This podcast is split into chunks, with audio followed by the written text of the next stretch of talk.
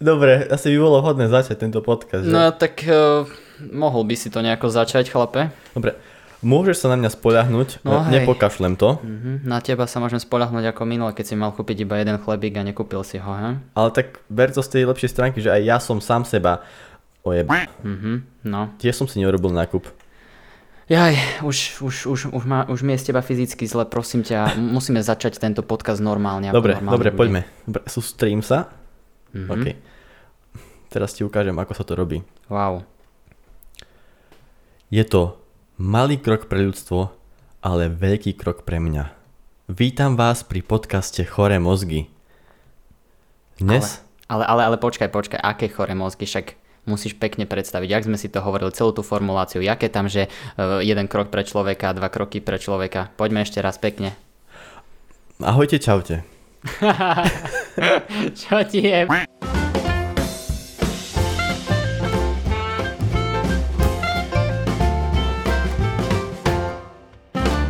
Dobre ľudia, čaute pri našom úplne intergalaktickom prvom dieli podcastu.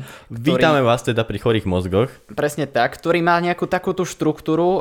Sami sme dlho rozmýšľali, že ako to teda spravíme, ale nakoniec sme dospeli k nejakému záveru. Chvála Bohu. A tou prvou bude to mať teda viacero sekcií, ktoré prezradíme vám počas tohto podcastu. Tou prvou bude hlavná téma, teda ústredná, ktorej sa budeme trošku ako keby dlhšie venovať. A tu si povieme už o chvíľu. Dnes by sme sa teda mohli venovať téme, prečo ľudia odmietajú očkovanie. Presne tak. A v ďalších sekciách to bude, či už je to späť do lavíc, kde trošku prebrúsime svoje mozgy a našu inteligenciu, ktorá, no veď uvidíte sami, že nie je na vysokej úrovni, ale to nevadí.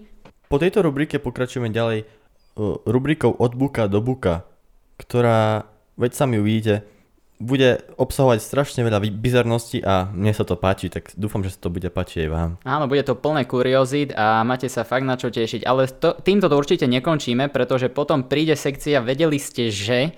Tá je pre mňa úplne, že obľúbená, áno, vymyslel som ju ja, dobre hádate. A tam si zase načneme nejaké také veci a informácie, ktoré nie sú možno ľuďom úplne známe a je dobre ich možno spomenúť.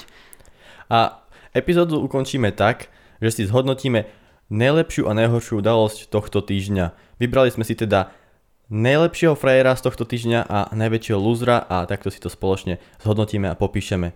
Ale o tom už neskôr. Poďme začať teda. Poďme na to.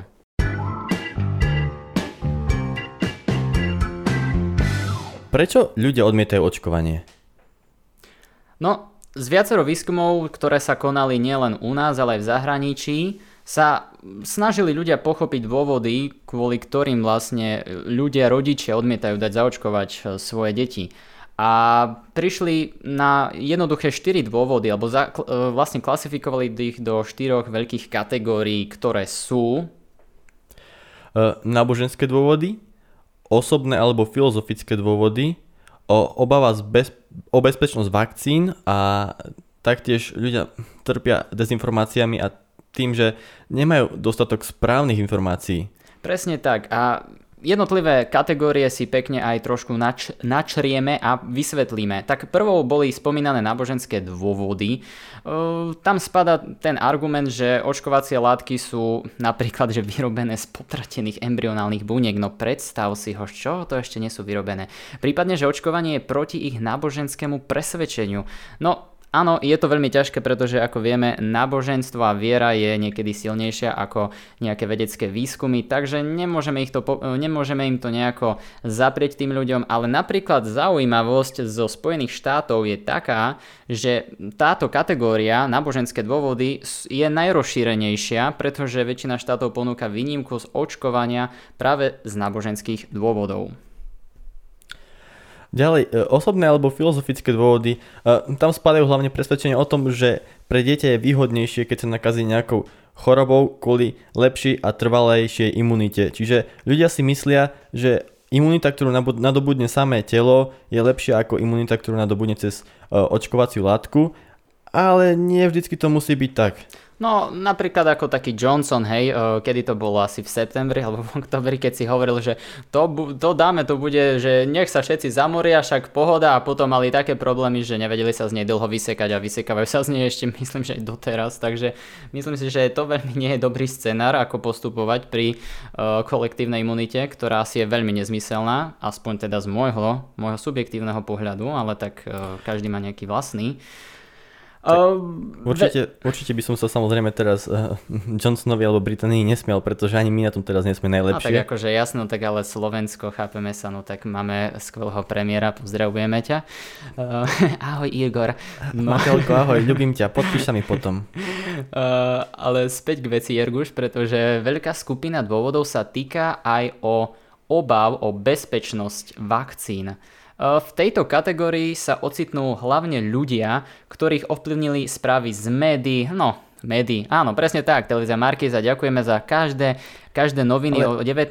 kde šírite iba samé negatívne správy a nič iné neriešite, iba COVID. Ale hlavne samozrejme, nielen Markiza za to môže, ale väčšiu časť tomu prikladám práve Facebooku, ktorý šíri neskutočné množstvo informácií. Tam nájdeš snáď najviac na celom internete alebo v celej mediálnej sfére. No, presne tak, sú to teda sociálne siete, ako si už spomenul, alebo osobné príbehy známych o údajných negatívnych vedľajších účinkoch vakcín. No, to by ma zaujímalo teda, že čo to vlastne je, aké sú negatíva, akože áno, keď ti ochrne polka tváre, no tak ale viete čo, radšej nech mi ochrne polka tváre, ako keby som mal umreť. Hlavne budem mať pokoj, dám sa zaočkovať ako Cibulková. Pôjdem pomôcť do prvej línie, ale budem mať pokoj. Treba sa určite nechať voviesť do omylu. Ľudia, takto to robíme. Necháme sa voviesť do omylu a určite to bude mať pozitívny efekt, nebojte sa. No ale ľudia majú takú tendenciu to preceňovať, to nebezpečenstvo tých vakcín. Nevieme prečo, ale bohužiaľ je to tak. No a napokon posledná skupina dôvodov sa týka pocitu, že rodičia nemajú dostatok informácií. To znamená, aby mohli zodpovedne rozhodnúť sa, hej, či dám to dieťa alebo nedám to dieťa zaočkovať. No zo štúdie, pozor, teraz sa opierame o veľmi dôležité fakty, Mackeyovej a Bohannonovej. To boli americkí vedci? To neviem, to asi americkí vedci zistili, že tiež vplýva, že až tretina rodičov by ocenila viac informácií o vakcínach, no potrebujú skôr fakty, alebo teda faktické informácie, než presviečanie. No, nevieme, čo oni vlastne chcú, stále by chceli niečo, ale ja si myslím, že informácie sa šíria veľkou rýchlosťou a fakt odfiltrovať tie pravdivé od nepravdivých je v dnešnom svete podľa mňa náročnejšie. S týmto celkovo súhlasím, pretože keď si aj na internete niekedy, tak mnohokrát vidíš práve, napríklad dnes som čítal posty od ľudí, kde nejaká pani na Facebooku teraz písala, som videl screen niekde, že v nejakej nemocnici nemenovanej sa po druhej vakcinácii sa nejaký doktor, sa u neho prejavili horšie akéby príznaky, že sa mu zhoršil zdravotný stav potom ako dostal druhú dávku vakcíny. A to je opäť nepravda, je to dezinformácia a hovorím si, že keď sa takéto veci šíria po internete, tak je potom jasné, že ľudia majú strach z vakcinácie a je pravda, že tieto veci sa šíria oveľa rýchlejšie a oveľa viac ako tie správne informácie. Ja napríklad osobne, možno keby som bol úplný laik, tak neviem ani, kde si mám vyhľadať správne informácie. Kebyže sa venujem iba tomu, že zapnem si televíziu Markiza a počúvam, čo mi tam oni hovoria, tak ako dostajem sa k všetkému, čo by som potreboval vedieť. Vieš, oni si ukroja iba to, čo vlastne im príde ako vhodné a takto ovplyvňujú celú vlastne verejnosť. A vieš, nejakí starší ľudia proste tomu veria, lebo prečo by zisťovali si od nejaké iné informácie. Proste nie sú navyknutí na ten režim, že však v novinách sa dozvieme všetko, no ale bohužiaľ nie je to tak. Oni si, hovorím, vyberú to, čo chcú, aby ľudia videli a počuli a aby mali veriť. Hej? Škoda je to, že veľká časť médií funguje na, tak by som povedal, na senzácii. A jasné, momentálne moment prekvapenia alebo... Hej, že moment, aby sme upútali, hej, lebo na čo šíriť nejaké dobré správy, že sa vyliečili, no lepšie je šíriť, že umreli, že neviem čo, ale nepovedia ten background, hej, to pozadie toho celého a to je trošku také, my som povedal, že skresľovanie informácií, ale to nevadí, ideme ďalej. Áno, áno. A v druhej časti tejto hlavnej témy sú, že antivaxery versus ľudia, ktorí sú tzv. Váhaví. No, naozaj tých tvrdých odporcov očkovania nie je totiž až tak veľa, ako sa to na prvý pohľad môže javiť z diskusí na sociálnych sieťach. Niektoré zahraničné výskumy odhadujú, že 20 až 30 % ľudí očkuje, lebo dôveruje vede a iba 5 až 10 % je tzv. Antivaxerov. Tých zvyšných 60 % je váhajúcich, ktorí môžu mať rôzne pochybnosti o očkovania. Práve pri nich je kľúčové, aby dostali tie relevantné informácie komunikované vhodnou formou. No, čo si o to myslíš? Neviem, ako mi to príde také, že tých... Čo ja viem, že 5 až 10 % no v súčasnosti je to už to číslo mnoho vyššie. Je to strašne malé číslo. Podľa mňa 5 až 10 % to je... No, nemôže to byť reálne číslo. Ťažko povedať. Myslím si, že od toho marca do... vlastne už takmer bude rok, hej? Ľudia, už to bude rok, čo máme tú hnusobu, ako to nazval náš premiér. A myslím si, že nám sa to... No, čo ja viem, či darí, nedarí, no tak ako možno sme nie až tak úplne disciplinovaní ako iné krajiny, hej, mohlo by to byť určite lepšie, ale tá informovaná akože informovanosť, čo sa týka, tá je na veľmi zlej úrovni, to sme si už vysvetlili, ale komunikácia by mala byť vecná, faktická, hej, nehovoriť, nepresviečať ľudí, že choďte, ale povedzme, prečo tam by sme tam mali ísť na tú vakcináciu, hej, že, a nehovoriť len, že je to pozitívne, ale aj povedať nejaké tie úskalia rizika tej celej veci očkovania, lebo ľudia sú skeptickí a majú byť asi aj prečo, lebo predsa len boli tu niektoré vakcíny, ktoré, no, v minulom storočí mali aj negatívny dopad a preto sa podľa mňa ľudia toho boja, napríklad autizmus, hej, že sa vlastne pichali vakcíny, ktoré mali aj ten negatívny účinok, že potom deti mali vlastne, dostali autizmus, aj keď to boli čisto zdravé deti, takže... Chyba sa samozrejme môže stať, ale opäť veda sa posunula trochu ďalej a je naozaj pravda, že treba ľuďom poskytnúť všetky informácie, ktoré by mali vedieť, ale pravdivo im to dať vedieť, nielen nejaké senzácie okolo toho, ale tu máš presný fakt, týmto sa riaď, aby si jasne sa vedel rozhodnúť, že čo je pre teba správne a čo nie. A podľa prieskumov, aspoň ja som, neviem, 5 až 10% sa mi zdá byť naozaj málo, lebo ja som si pozrel pred pár dňami nejaký prieskum a tam sa mi zdalo, že až 40% ľudí sa hlásilo k tomu, že sa nedajú zaočkovať a to ma veľmi prekvapilo a by som povedal, že až priam zarazilo. A ďalej tu máme, že výstižne sa to prejavuje v jednom medzinárodnom prieskume, alebo teda prejavilo sa to v jednom prieskume, ktorý zistil, že ľudia, ktorí žijú alebo teda sa nachádzajú v rozvinutejších krajinách, to znamená Európa, Severná Amerika najmä, najviac spochybňujú bezpečnosť vakcín. Zatiaľ čo najvyššia dôvera je práve v krajinách, ktorých sú stále rozšírené preventabilné ochorenia, ako napríklad Bangladeš, Rwanda a dali by sa povedať, že celý svetadiel Afrika. To znamená, že nemali s tým možno až nejaké také skúsenosti, ale veria tomu, že im to pomôže, lebo to je tá asi jediná záchrana, ako sa dostať zo všetkých lockdownov, z neviem, celoplošného testovania, ktoré už máme toho dosť. Každý už máme toho dosť a bohužiaľ, čo je ešte horšie, tak ľudia prichádzajú o prácu, o zamestnanie a najhoršie to podľa mňa je v gastropriemysle, kde to je katastrofa úplná. Ide aj hlavne o to, že v tých krajinách, ktoré si ty spomínal, majú menší výber. Nemôžu si tak fajno vyberať ako my z informácií alebo celkovo z prostriedkov a tak ďalej. Čiže oni zoberú to, čo im príde a budú z toho šťastní a budú to brať za sveté, ale my tu máme toľko možností, z ktorých si môžeme vybrať a preto sme, by som povedal, až nerozhodní a snažíme sa nájsť si takú inú, novú cestu, ktorá by bola áno. Niečo nové. My budeme si kolektívnu minútu, to je super. Presne napríklad, tak. Na čom je vakcinácia, to už nie je v móde. Však poďme sa nakazím, však budem imunný, však tak, mňa to nezabije, však to zabije iba ľudí, čo majú na 65 rokov. Mňa to nezabije, mňa to posilní, no. Hej.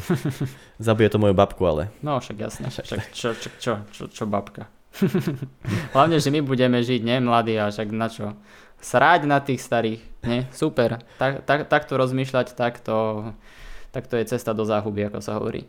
No ďalším faktorom, ktorý prispieva k váhaniu pri rozhodovaní očkovania, je tzv. Že kontrast konanie versus nekonanie, ktoré sme si už aj trošku spomenuli. Čiže pri príklade s očkovaním vyhodnotíme, že je priateľnejšie riskovať negatívne dôsledky neočkovania ako negatívne dôsledky očkovania. Čo to znamená? To znamená to, že zdravému dieťaťu privodíme diskomfort či iný negatívny vedľajší účinok.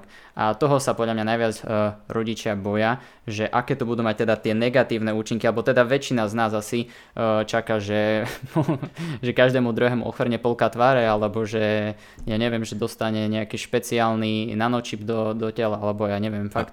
Aké tam boli čísla? 1 z koľkých? Z 100 000 alebo z 1 000 000 prípadov bol ten, čo mu ochrnula tvár? Myslím, že 1 z 1000 alebo nejak tak sa tam písalo. To bolo fakt, že mizivé číslo podľa mňa, čiže... Akože neviem, že komu sa, akože čo boli teraz doposiaľ tie vedľajšie účinky, neviem koľko ich bolo, tak boli to väčšinou len, že buď nejaká zimnica alebo zvýšená teplota, hej, že nebolo to nič také extrémne, že vážne, že niečo, ja neviem, že ti narastla tretia noha, hej, akože však... Alebo nie. By sa mi lepšie behalo aspoň.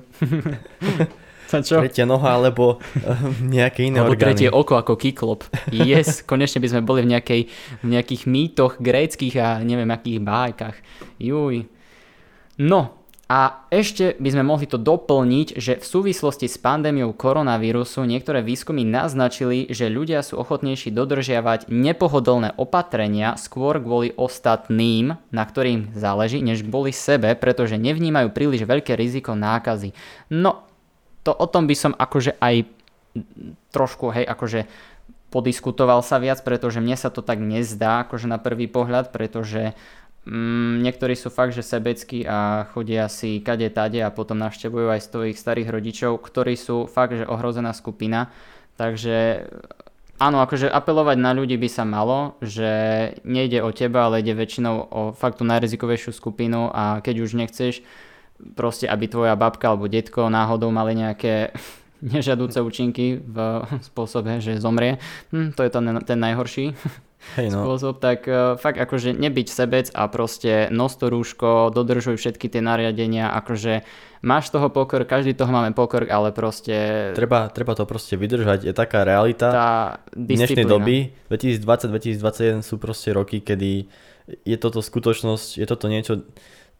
by som bol až priam súčasťou nášho života, ktorej sa nezbavíme až kým sa táto celá pliaga nevykinoží, čiže dovtedy to rúško naozaj maj na ústach, lebo nielen na ústach, ale aj na nose samozrejme, lebo ti to pomôže áno, a pomôže to. Jak hovoríš, iba na ústach to stačí nosiť, jak väčšina, hej, to ma akože fascinuje, že väčšina aj starých ľudí proste nosí si tie rúška, že kade tade, ale nie na tak ako by sa malo, že aj zakrýva ti nos a pekne dýcháš do rúška, nie, proste však na čo, však mňa sa to netýka, že veď mám 70 rokov. Jaj ľudia, kedy sa spamätáme, no. Je to možno aj o tom, že ľudia sú ochotní niekedy prijať to riziko. Zariskovať, čo? Áno, že možno na mňa sa to nenalepí, že skúsim, ako nie je mi to pohodlné, tak vezmem si to iba tak na oko, aby som to mal, aby ma policajt nestopol, ale nejako cítim sa lepšie a si hovorím, že doteraz ma korona obchádzala, tak ma možno byť aj zajtra, vieš, ale nemusí to tak byť. No, tak... Hlavne je to fakt, že a neviem, napríklad, jak si vravel, že sme viac ochotní dodržovať opatrenia zo strachu pred tým, že sa niečo stane našim blízkym, ako tým, že sa stane niečo nám, to je trošku blbosť, lebo ako si ty vravel, súhlasím úplne s tebou, že keď jednoducho ty si nedáš rúško alebo nedáš si ho správne a pôjdeš na nejaké miesto, kde sa môžeš ľahko nakaziť a potom prídeš bez rúška ku svojim starým rodičom, tak ty si momentálne asi najväčší kaskadér na svete. Kaskadér so životom človeka. Najväčší dobrodruh Robin Hood. No, je to určite problematika, ktorej by sme sa mohli venovať hodiny a hodiny, ale to nechceme, aby ten podcast mal 5 hodín, hej, samozrejme. Takže veľmi rýchlym skokom prejdeme do tretej časti, ale stále sme v tejto téme, samozrejme, ľudia, a to je očkovanie a konšpirácie v čase korony. No tie to konšpirácie ma hlavne zaujímajú. To už sme si takože trošku načrtli, hej, že ľudia sú takí skeptici, neveria všetkému, však to ako nehovorím, že by mali veriť všetkému, čo vidia, ale oni veria skôr tým veciam, ktoré by nemuseli veriť. Povedzme si to asi takto, že... A mnohokrát možno tie veci sú aj úplne absurdné a zdravému rozumu proste hneď príde, že aha, to je úplná hovadina, ale aj tak, a vieš čo, budem tomu veriť, prečo? Však, tak asi to je pravda, aj keď to síce pravda nie. Niekedy to je fakt, ja sa nad tým pozastavujem niekedy, ako tí ľudia premýšľajú. No, máme tu výskum z roku 2020, kde bolo identifikovaných okolo 2% ľudí, ako tzv. Tvrdé jadro, ktorí mali extrémne negatívny postoj k očkovaniu a asi len 5% ľudí vyjadrovalo celkovo skôr negatívnejší postoj. Hej. To bereme z výskumu z roku 2020 marec, kedy vlastne u nás 5. marca tuším to bolo, nie? Alebo kedy to bolo, čo prvý bol identifikovaný niekde tu na Zahorí, niekde v, ani neviem kde, Malacky alebo niekde tam. No a vtedy začali a vtedy bolo to percento fakt, že najnižšie, hej, že 5%. A teraz proste keď si to porovnáme, tak reálne koľko ľudí, hej, že neverí očkovaniu, 40, 42% alebo nejak tak. Čísla idú fakt že nezavratne veľkou rýchlosťou hore. Takmer ani nie celý rok prešiel a je vidno, že ľudia proste na Slovensku, a nielen na Slovensku, ale proste veríme tým hoaxom, ktoré sa šíria extrémne rýchlosťou teda po internete, čo nie je veľmi dobré, ale tak čo povieme tým ľuďom? No nebudeme ich prehovárať, my nie sme predsa nejakí influenceri, ale aspoň je to také, je to na zamyslenie, minimálne na zamyslenie sa. Hej.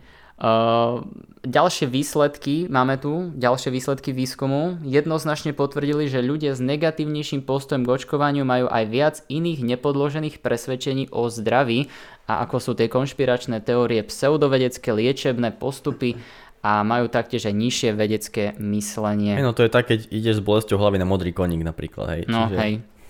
Poprosím vás, že ja len, že či bromhexin s vodkou fakt pomáha. By som sa chcela opýtať, že či to je to fakt, alebo ako to. A vie mi niekto pomôcť? No, takže asi niečo tak. Niečo na ten štýl, áno, presne.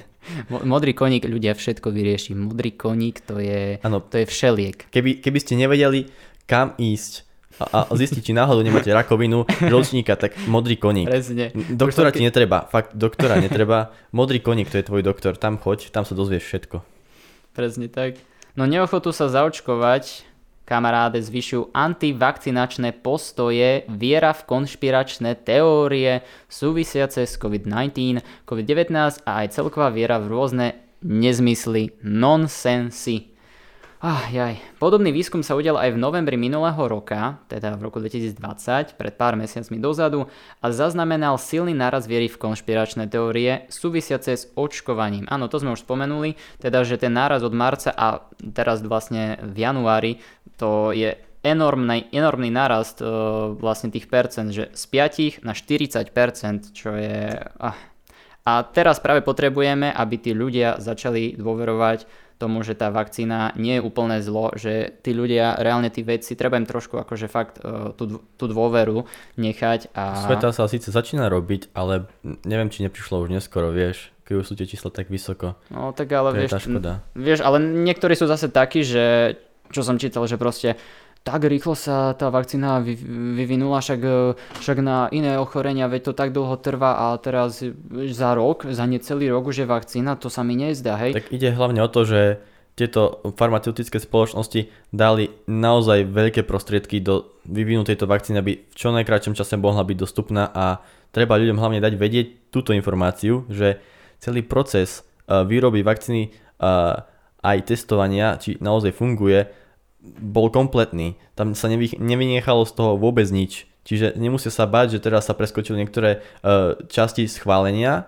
vakcíny. Nie, vývoj bol kompletný a tým pádom vakcína, ak bola potvrdená, že funguje a že má také vedľajšie účinky, aké má, tak naozaj má len tieto vedľajšie účinky, lebo v podstate to bol 10-ročný proces vývoja skratený na 1 rok, len vďaka tomu, že viac ľudí na tejto vakcíne pracovalo a dalo sa tam viac financií, ako sa bežne dáva. Akože financie určite a spolupráca, áno, to takto si, akože určite tam zohrali najvyššiu rolu, hej, že sa ten čas ako keby zmrštil a zrýchlilo sa všetko, hej, že aj tá registrácia tých vakcín, alebo byrokratické veci išli viac menej bokom, ale riešilo sa, naozaj sa riešil ten závažný problém. Ľudia, máme tu pandémiu, chápeme sa, že prečo by sme mali teraz riešiť nejaký, ja neviem, MERS, alebo čo, hej, že čo už bol, hej. A samozrejme tá vakcína je tiež dôležitá, ale proste to bola taká, že netýkalo sa to proste celého sveta, hej. Povedzme si to takto, hej, že nás sa to fakt, akože niekto vie, že tu bol na Slovensku MERS, alebo že iné ochorenia, no proste Ebola, hej, čo sa vlastne vyskytovala len ani ne v celej Afrike, čo je zase medializované, ale bolo to iba asi v 3 alebo 4 štátoch, kde sa nachádza Ebola, takže zase, hej, že celá Afrika je len Ebola, no to je úplný hoax, hej, no tak zase akože, takže nemáme sa o čom baviť. Doma. Hej, no, tak sme pri hoaxoch ako konšpiračné teórie. No a, ale povedzme si také celkom zaujímavosti, ktoré celkom akože som sa na nich aj zasmial, že dnes asi 13% ľudí úplne alebo skôr súhlasí s tvrdením, že Bill Gates sponzoruje vakcíny, aby ich prostredníctvom rozšíril nanočipy do ľudí. 5G, 5G. Clear. Počuj, to mňa prídeš a budeš mať budeš začipovaný, hej, a že prídeš do... SIM-karta v ruke. Hej, a budeš mať takto volať, že si priložíš k uchu a že ahoj mami, jak sa máš, vieš. Budeš mať to integrované vnútri v tele, juj, to bude super. Však to je, ono, keď máš náramky, vieš, keď ideš do Aqua City Poprad, dostaneš ty asi pípaš, no tak nemusíš mať náramok, ale máš to už v rovnom ruke. No stop náramok dostupný. Jasné, to už ani zbytočné, to už náramky môžete vyhodiť Aqua City Poprad, to je vám zbytočné. No. Ešte by mohli nejaký displej, vieš, vymyslieť, hej, ktorý by sa zaočkovaním taktiež nejako dal do ruky a môžem si je pozerať filmy. Netflix. No, to už ani mobil ti netreba. No, to je presne tá budúcnosť. Viete čo, Samsung a iPhone, kašlite na to, už rovno čipujme sa. No, Microsoft chce totiž predbehnúť dobu. Presne. No, už predbehol, určite, veď 13% ľudí to zase nie je málo, podľa mňa. A 20% ľudí verí, že vlády chcú očkovaním dosiahnuť monitorovanie obyvateľstva. No pozri sa ho. No tak toto už je, neviem, ktorý film to bol, ale reálne tam boli, že boli načipovaní tí ľudia a reálne, že videli, že kde sa nachádzajú, že zisťovali ich lokáciu. No tak asi aj my sme také ovce, že proste všetci, však ale povedzme si otvorene, Facebook koľko vecí reálne zisťuje o tebe, hej, vie viac informácií ako ty vieš dokopy o sebe. Hej. Facebook je viac ako moja mamka u mňa, podľa mňa. Počúvaj, úplne celé, to aj rodné číslo, aj lomitko a ešte ono Facebook si vytvoril ďalšie, hej, že oni vedia presne všetky čísla o tebe. Takže čo si budeme hovoriť? Treba si hlavne povedať to, že vláda nemusí používať čipy na to, aby dokázala ľudí monitorovať, lebo keby to chcela... To je, áno, na čo? Vy už ste monitorovaní dávno, ľudia, zbytočne sa tu budeme... Keby to chcela, tak stačí iba, že napíše Zuckerbergovi a Facebooku a ten im poskytne všetky informácie. Keďže niektorí sú ochotní zdieľať aj svoj čas na vecku, na Facebooku, tak myslím si, že toto keby vládu zaujímalo, tak to tiež dokážu zistiť. No. A ďalej, Bill Gates už dávno nie je riaditeľom Microsoftu, čiže čo má on spoločné s čipovaním, by som chcel. Tak ale vieš, má peniažky a ľudia si myslia, že ten, kto má peniažky ako Soros a iný spomínaný Musk a neviem kto, tak vieš, oni stoja za všetkým, vieš. Za všetkým hľadaj multimilionárov. Hľadaj za tým Iluminátov, to som tu ešte nemal napríklad. Iluminátov? Mm-hmm. O tom mi povedz, že čo s tým? Čo s tým? O tom sa nehovorí. Čo tu trepeš Iluminátov? No dobre, ale Georg, už späť veci k meritu a to je aj to by som vám chcel určite povedať, že nielen konšpiračným teóriám veríme len čo sa týka covidu, ale samozrejme napríklad takej dosť akože teraz málo hovorenej téme, ale to je napríklad rakovina. Vo výskume z roku 2017 na Slovensku sa ukázalo, že až 60% ľudí si skôr myslí, že kvôli finančnému zisku z chemoterapie farmaceutický priemysel zatajuje existenciu účinného lieku na rakovinu. No pozrime sa ho. No pozri sa, chlapec. Takže vlastne my už máme liek na rakovinu už dávno. Ano. Už tak 10 rokov. 50 rokov možno aj. Ale proste však jasné, chceme sa nabažiť. To som už niekde čítal, ono to nie je nejaká novinka. Ako pôvodne som prvé tomu aj akože veril, že je to možné, že je to fakt, ale... Ľahko sa tomu verí, to je taká téma, ktorej sa ľahko verí, lebo až to nabáda k tomu chcieť veriť v to. No. Dobre sa to číta hlavne, vieš, keď si to niekde nájde, že presne, veď toto som si aj myslel. Tak to bolo. Veď preto zomrel môj detko. Áno. veď to je jasné, to je zloba, veď to máme lieky, len oni ich nechcú dať ďalej, lebo však oni sa prvé potrebujú nabážiť a potom až od 20-30 rokov, keď už povymiera nejak ľudstvo sa trošku vytriedi, tak potom dáme. Mhm. Hej. Pekne sa to počúva aj číta, vážne. Hej. Je to také lákavé pre bežného človeka, opäť je to, senzácia, super, takto to bolo. Presne. Ale aby sme neodskočili od prieskumov, ktorých sme tu mali asi 1 000 000, tak povieme ďalší prieskum a to bol veľmi nedávny prieskum od agentúry Focus, ktorý ukázal, že 1/3 učiteľov si myslí, že očkovanie je prípravou na začipovanie obyvateľov. Hej? Čiže učitelia super, tí, čo by mali šíriť múdrosti sveta, ktorí by mali vychovávať tie deti k správnym činom, tak bohužiaľ oni sú práve tí, až 1/3, hej, ktorá verí, že my budeme ako ovce a budeme začipované ako také psy. Nechcem nejako dehonestovať učiteľov, ale niekedy mám pocit, že niektorí učiteľia sú väčšie deti ako žiaci, ktorí vyučujú. No to je akože, to je pravda. To je pravda. S tým sa stotožňujem. Jaj. Takže v tejto situácii a v tejto krkolomnej situácii, ktorej sa teda nachádzame, pandémii, odídeme a pôjdeme na ďalšiu tému. A tou bude, že späť do lavíc. Tak poďme na to. Poďme si teda spríjemniť čas a poďme sa venovať niečomu zábavnému.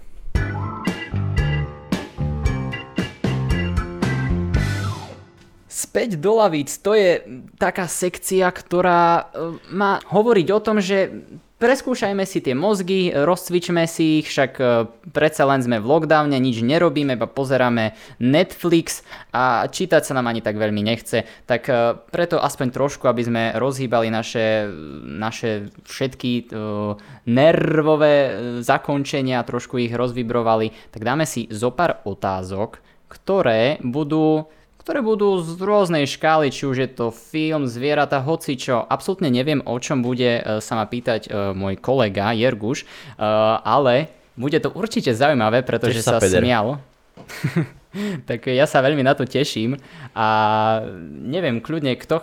Poď prvý, ja sa fakt akože teším na prvú otázku, lebo budem úplne za sprostého, ale tak čo už. Samozrejme, aj vy, milí poslucháči, môžete spolu s Pedrom hádať. Áno. Môžete sa s ním porovnávať teda, že kto z vás, či ste vy o niečo múdrejší, alebo či nakoniec on je v niečom lepší ako vy. Takže určite aj vy hádajte spolu s ním pri vašich telefónoch, alebo kdekoľvek to počúvate.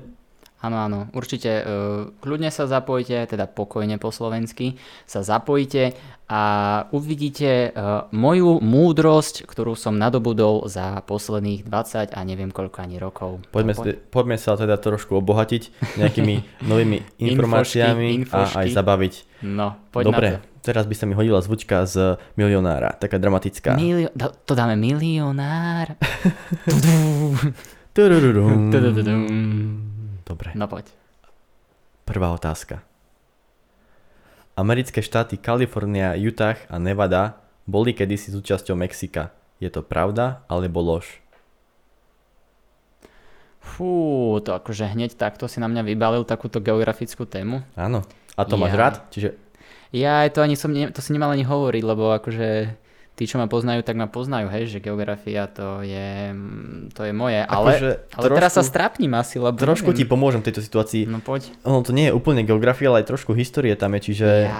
No však to je ruka v ruke. Nemusíš sa až tak trápne cítiť potom. No však dúfam, hej, že ľudia to nebudú počúvať, takže... že, dobre, to nevedel. No, tak Kalifornia, Nevada a čo, Utah? Utah. Fú. Akože oni sú dosť na juhu. Čo sa týka, takže je to teoreticky aj možné. Neviem, no dal by som, že pravda. A teraz je otázka, či ťa navádzam alebo nenavádzam. Neviem, ja by som dal, že pravdu. Už akokoľvek ma navádzaš, mňa to nesere proste. Mám to v riti. Chceš vedieť teraz? Poď, chceš vedieť hlavne. Teraz, no vieš čo, ja som úplne v napätí, ale teraz by také bolo, že a povie, že a bude tam také ten heartbeat, vieš, že vieš, naťahuje ma trošku. Dobre. Takže správna odpoveď je, že americké štáty Kalifornia, Utah a Nevada a povieme si to ďalej po reklame. Ale no tak reklamou vieš čo, prosím ťa, tu slušných ľudí a našich poslucháčov budeš takto naťahovať, no poď k veci. Dobre, je to pravda. No vidíš. Mám bodík. Mám bezvýznamný bod. Štáty Kalifornia, Utah a Nevada boli až do roku 1848 súčasťou Mexika, avšak po podpísaní mierovej zmluvy s Guadalupe Hidalgo, ak ste nevedeli, že niečo také bolo, táto zmluva ukončila Mexicko-americkú vojnu, ktorá trvala inak tuším 2 roky iba. A tieto spomínané štáty sa stali potom súčasťou USA. Okrem Kalifornie, Utahu a Nevady získala Amerika aj územia štátov Nové Mexiko, Texas, Wyoming, Arizona a Colorado. Podľa tejto zmluvy tak Amerika získala od Mexika celkovo 1,36 milióna kilometrov štvorcových, čo predstavuje asi 55% pôvodného územia Mexika. Si predstav, aké je teraz Mexiko malé. Na oplatku však dostalo Mexiko od USA za tieto územia 15 miliónov amerických dolárov. Dnes... No skús uhádnuť, akú hodnotu by mali tieto doláre dnes? To je mimo súťažná otázka, len tak tipni si. Počkaj, koľko to ich bolo ešte raz? 15 miliónov amerických dolárov. 15 miliónov a teraz vieš, akú by mali hodnotu? Áno. Však vyššiu, nie? No. No ale tak čo ja viem, no tak možno nejakých až miliarda. 313 miliónov dolárov. Á, tak no. No. Ach, keď nie je to až miliarda, tak nič potom. Dobre, nechaj tak. Je to jak zadarmíko, normálne jak grožky, normálne v Tejsku, tá co. No. Akože, vieš čo, myslel som si to aj pôvodne, preto som označil pravdu, lebo mi to tak prišlo, ale škoda tých Mexičanov, lebo teraz budú mať tam čínsky mor, teda dúfajme, že nie, ale však už Trump, teda chvala Bohu, už nie je prezident, ale vieme, čo sa plánovalo stavať, nejaký ten múrik nárekov, hej. No a prišli o Kaliforniu, čo je teraz v Amerike, no vlastne to je zlatá baňa, ako sa ale hovorí. Takto, čo keby... No, keby bola Kalifornia stále súčasťou Mexika, možno by tam Hollywood ani nebol. No, ty nevieš, čo by sa stalo. Fú, Hollywood, znamená, že sveté drevo. Dobre. Dobre, tak asi pôjdeme na ďalšiu otázku. Teda. Tak, ale teraz to bude taká, že zo súdka filmu. Čo je pravda o hollywoodskom hercovi Bradovi Pittovi? Brad Pitt, to jak vyzerá? Aj Brad Pitt, to je ten fešák, to je ten taký ten... To je ten cukrušik? Cukrušik, jo. No, tam tie možnosti samozrejme. Čo nie je pravda o ňom, áno? Čo je pravda? Aha, no, tak... čo je? Dobre, no. Už som sa skoro... No vidíš, ty sa aj sám zakokceš. Hej. Po A, nezískal ešte Oscara. Po B, pred svojou hereckou kariérou robil maskota. Po C... Doteraz nenavštívil Čínu, ktorá mu kvôli istému filmu vstup zakázala. Takto. Viem, že niektorému hercovi Čína zakázala fakt prístup do krajiny, ale neviem teraz, aký herec to bol. You should not pass. To mi teraz pomáhaš? Nie, to on tak som si povedal, tú znielku, tak mi to išlo v mysli. To Ačko, 100% Brad Pitt má aspoň jedného Oscara, keby nemal, tak to by... bolo fakt trápne. Nie, ale... No tak ale pozri si na taký Leonardo DiCaprio. Jaký je to tiež fešák, jak dobre hra a... Viem, že Leonardo DiCaprio bol jeden z tých hercov, ktorí Oscara nemali a potom ho dostal. A kedy? Za aký film? To je mimo kvízová otázka. Neskúšaj. No poď. Inception? Čo? Nie? Revenant.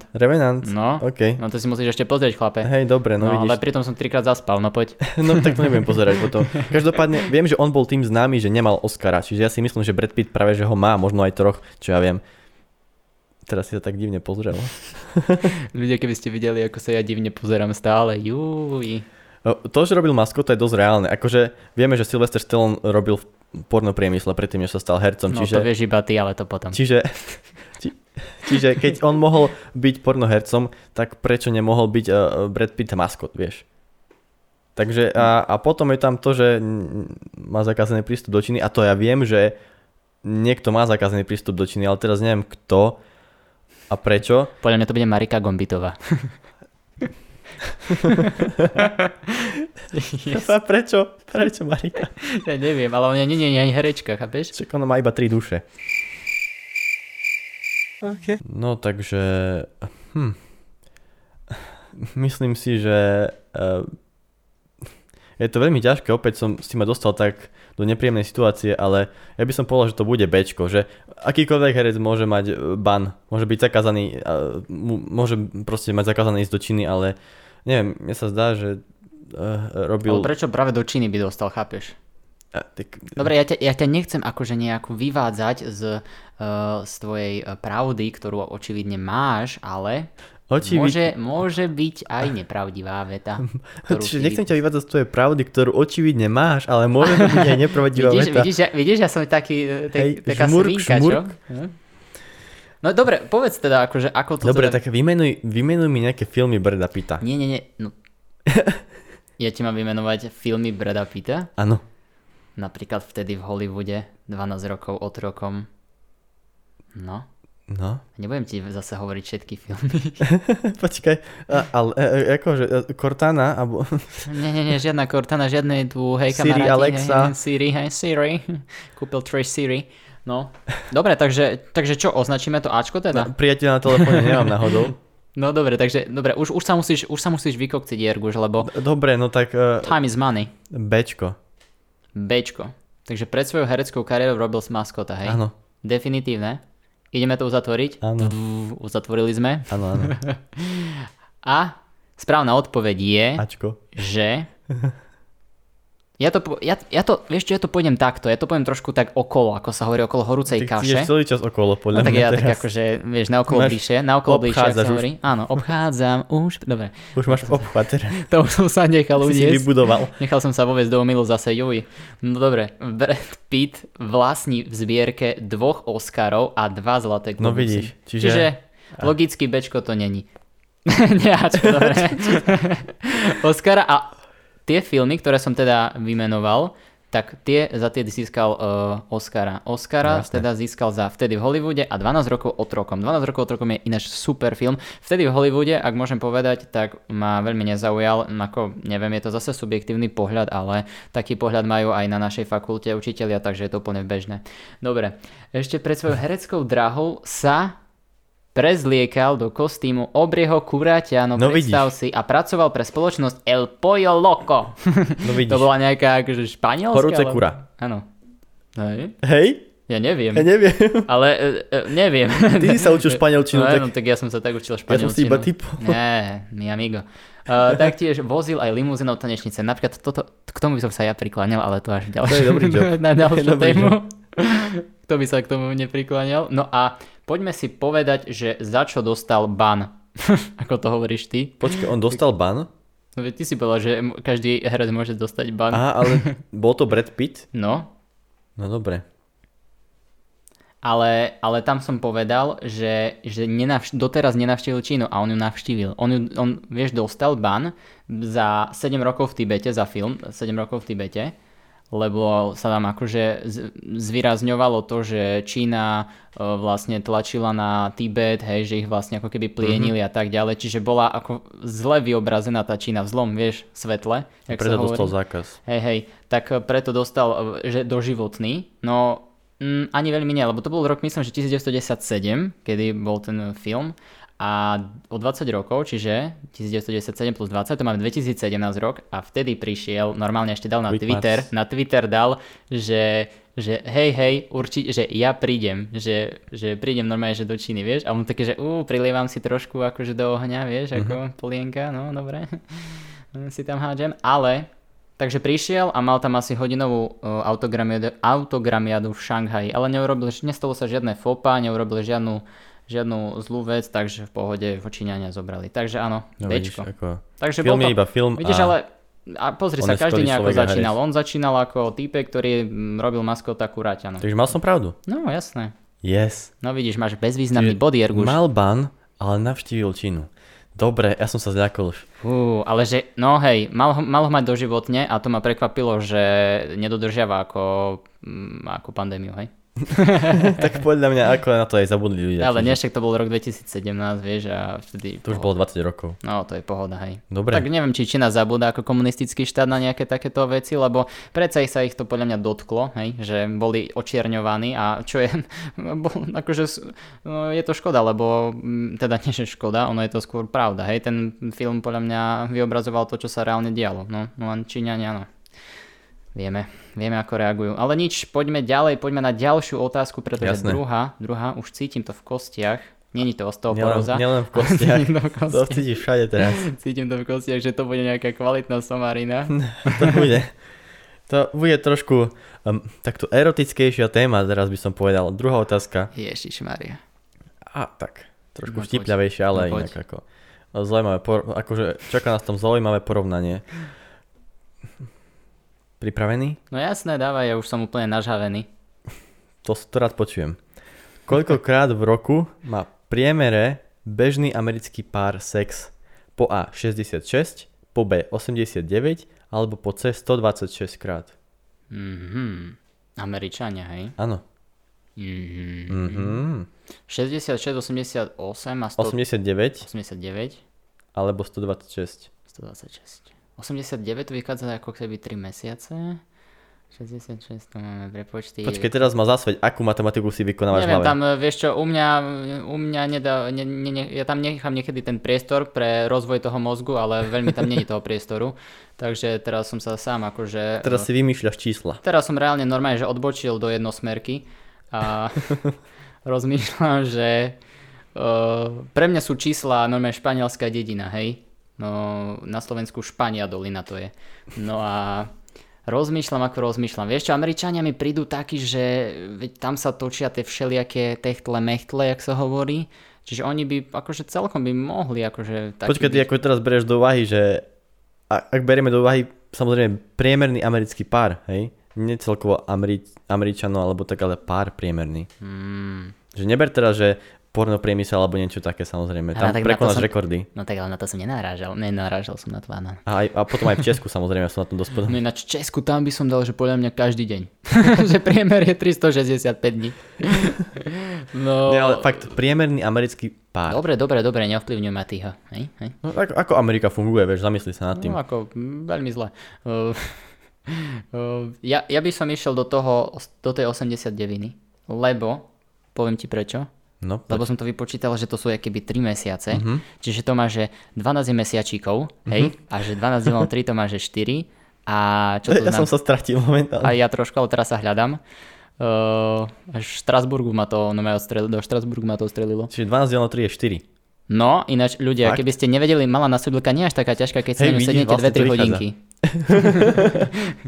Len treba chcieť.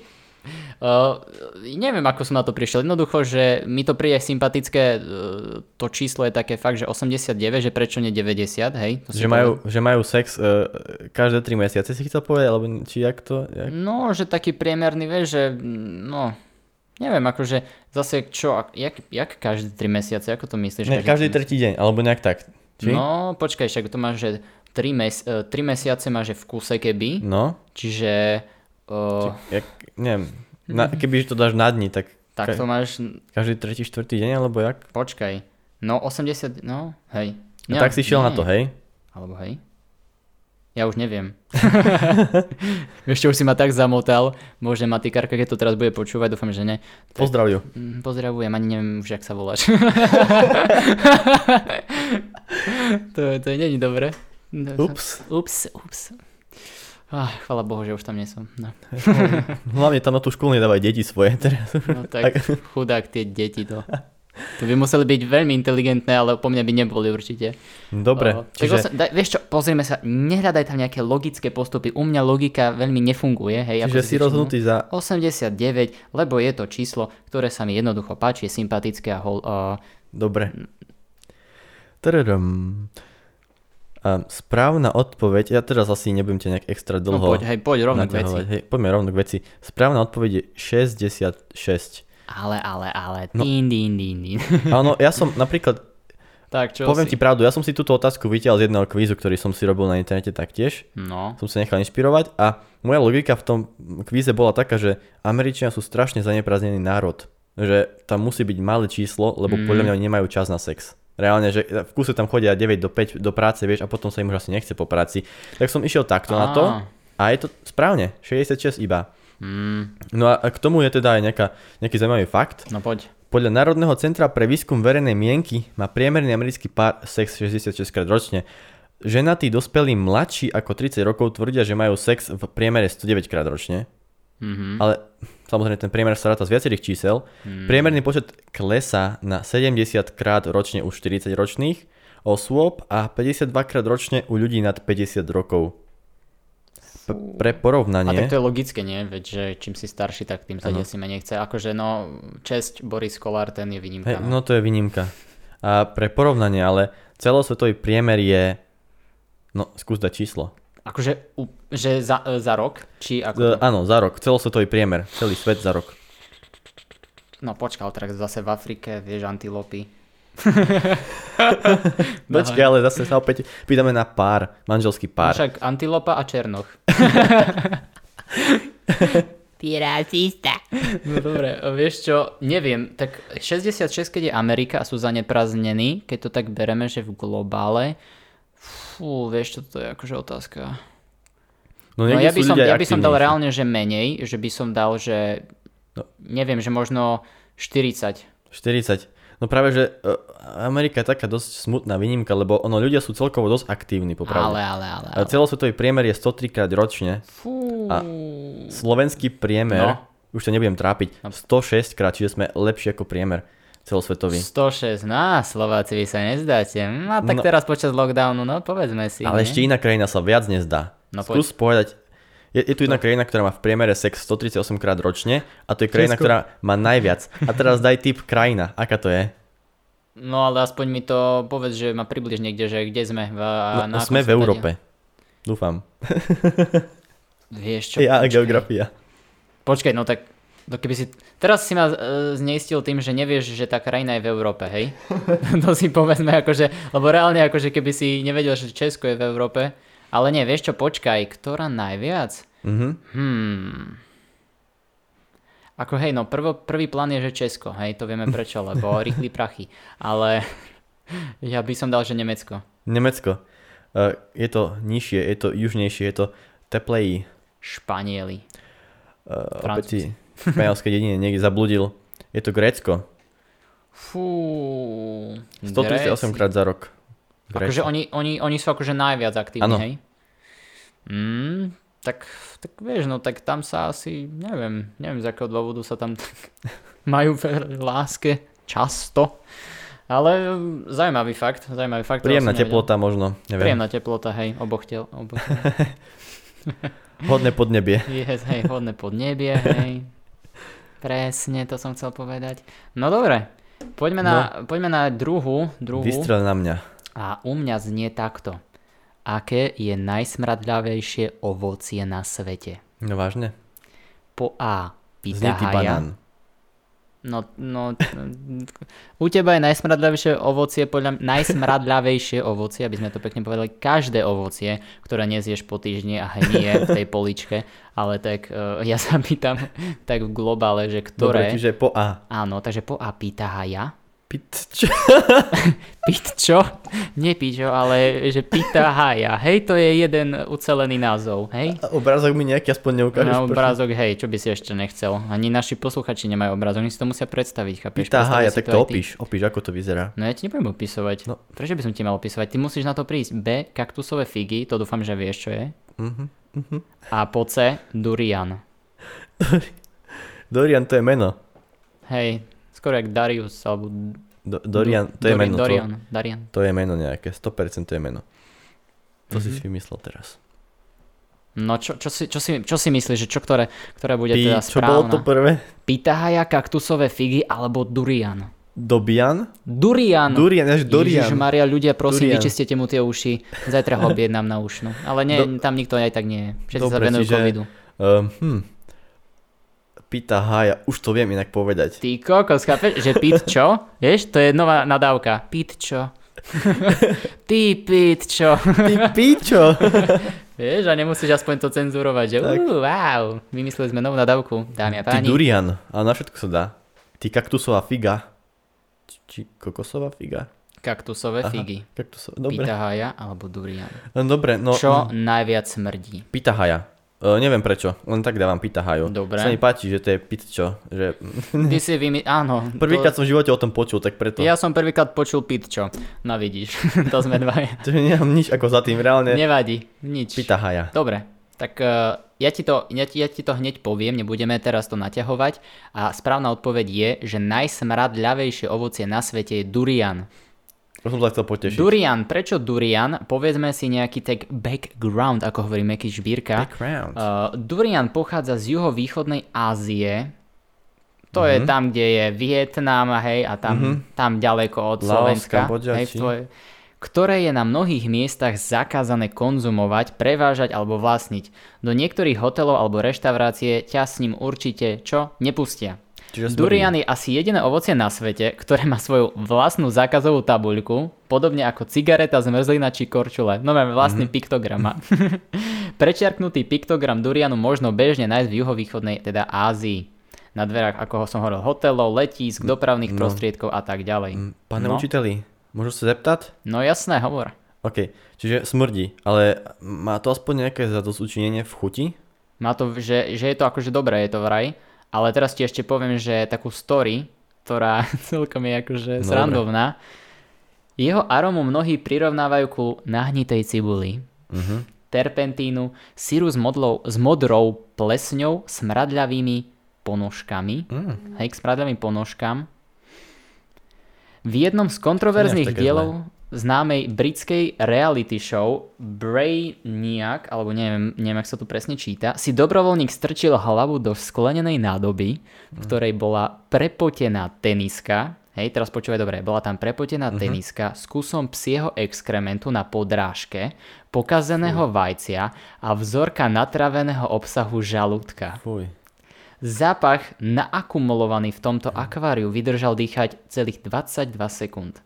A teraz, čo má to spoločné s durianom? Následne zopakoval tento pokus v nádobe s rozkrojeným durianom. Koncentrovanú arómu zvládol dýchať iba 8 sekúnd. Si predstav. A následne už kamera len ukázala, ako sa priotrávený týmto čukovým zážitkom skláňa nad vedrom. Čo ti je? Ježiš. Normálne sa asi tam pogrcal, ale za 8 sekúnd sa dokážeš dogrcať. Čiže reálne ty normálne, že ani smradľavé ponožky nezaberú, ani exkremen na podrážke, ani pokazené vajco. Fuj, a všetko tak strašne smrdí, ale zase... No. Takže si predstav, len som ti to chcel priblížiť týmto príbehom, že ako veľmi to ovocie smrdí. Že predstav si to, že reálne ideš v lietadle a si ho otvoríš. Si ma znechutil teraz. Tak neotváral by som si lietadlo asi, ale... Reálne som čítal, že keď si ideš do nájmu, niekde v tej juhovýchodnej Ázii hlavne, tak tam normálne ti akože povedia tí majitelia, že nesmieš si otvoriť durian, lebo fakt je to taký zápach, že to proste aj prejde cez všetky škáry, cez všetko, vieš, a susedia zdochnú, aj ty, vieš, vlastne, že je prísny zákaz, vieš, že nie, že nesmiete mať domáce zviera, durian, nesmieš, vieš, proste. Durian. Dobre, ale teraz ma zaujíma ešte jedna vec, a to je to, že OK, dobre to chutí, čo majú z toho ľudia, keď to smrdí, ono sa to potom asi vôbec nekonzumuje. Či sa to nejako možno používa v nejakých jedlách, alebo neviem, nič z toho neurobíš. Aký je užitok potom z toho ovocia? Ale on vraj chutí dobre, len to je jak niektoré syry, že vlastne smrdia, ale keď si ich dáš akože do seba, tak vlastne akože chápeš, len ten zápach, ten odor, tá vôňa, keby je hnusná. Odor. Vieš?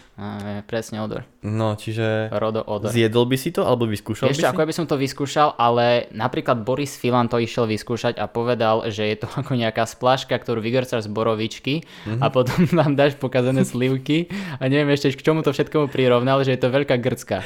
Ja ale hovorím, ako ja by som grcal, že pri tej prepotenej ponožke s hovnom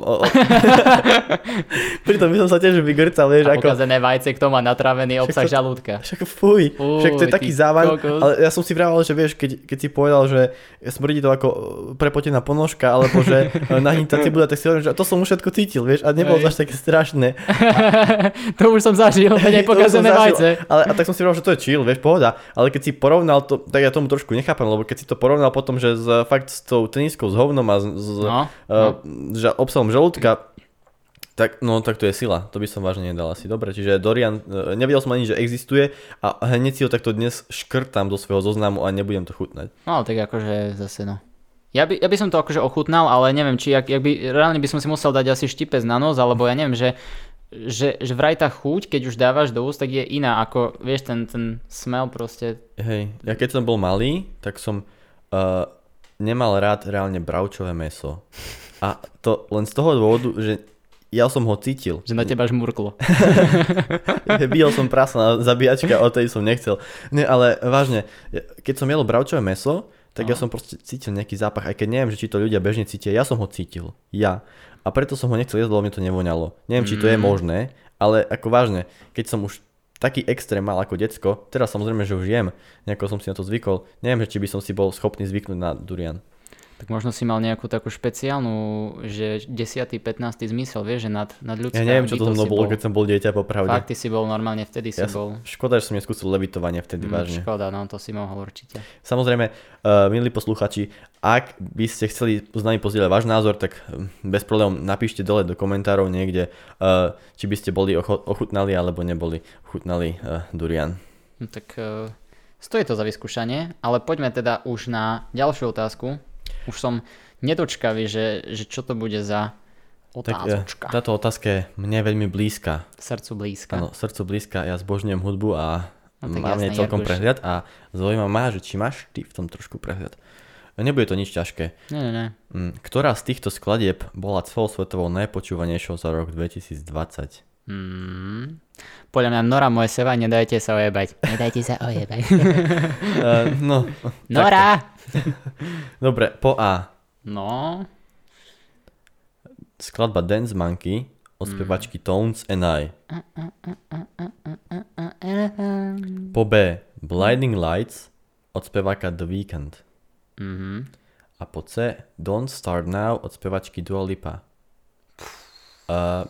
Všetky skladby sú mimoriadne známe, populárne a bohužiaľ ich nemôžeme teraz kvôli copyrightu pustiť poslucháčom, ale keby si chcel, tak môžeš napodobniť. No tak, ja som čakal, že ty mi to napodobníš, vieš, že mi dáš nejakého takého tajného žolíka, že by som vedel. Ináč, počkaj, od toho to Bčko, to ani neviem popravde, že tam je aký ten... No, určite. Čo ti dám všetko? Neviem. Blinding Lights. Čakal, daj mi nejaký trošku. I'm blinded by the lights. Na.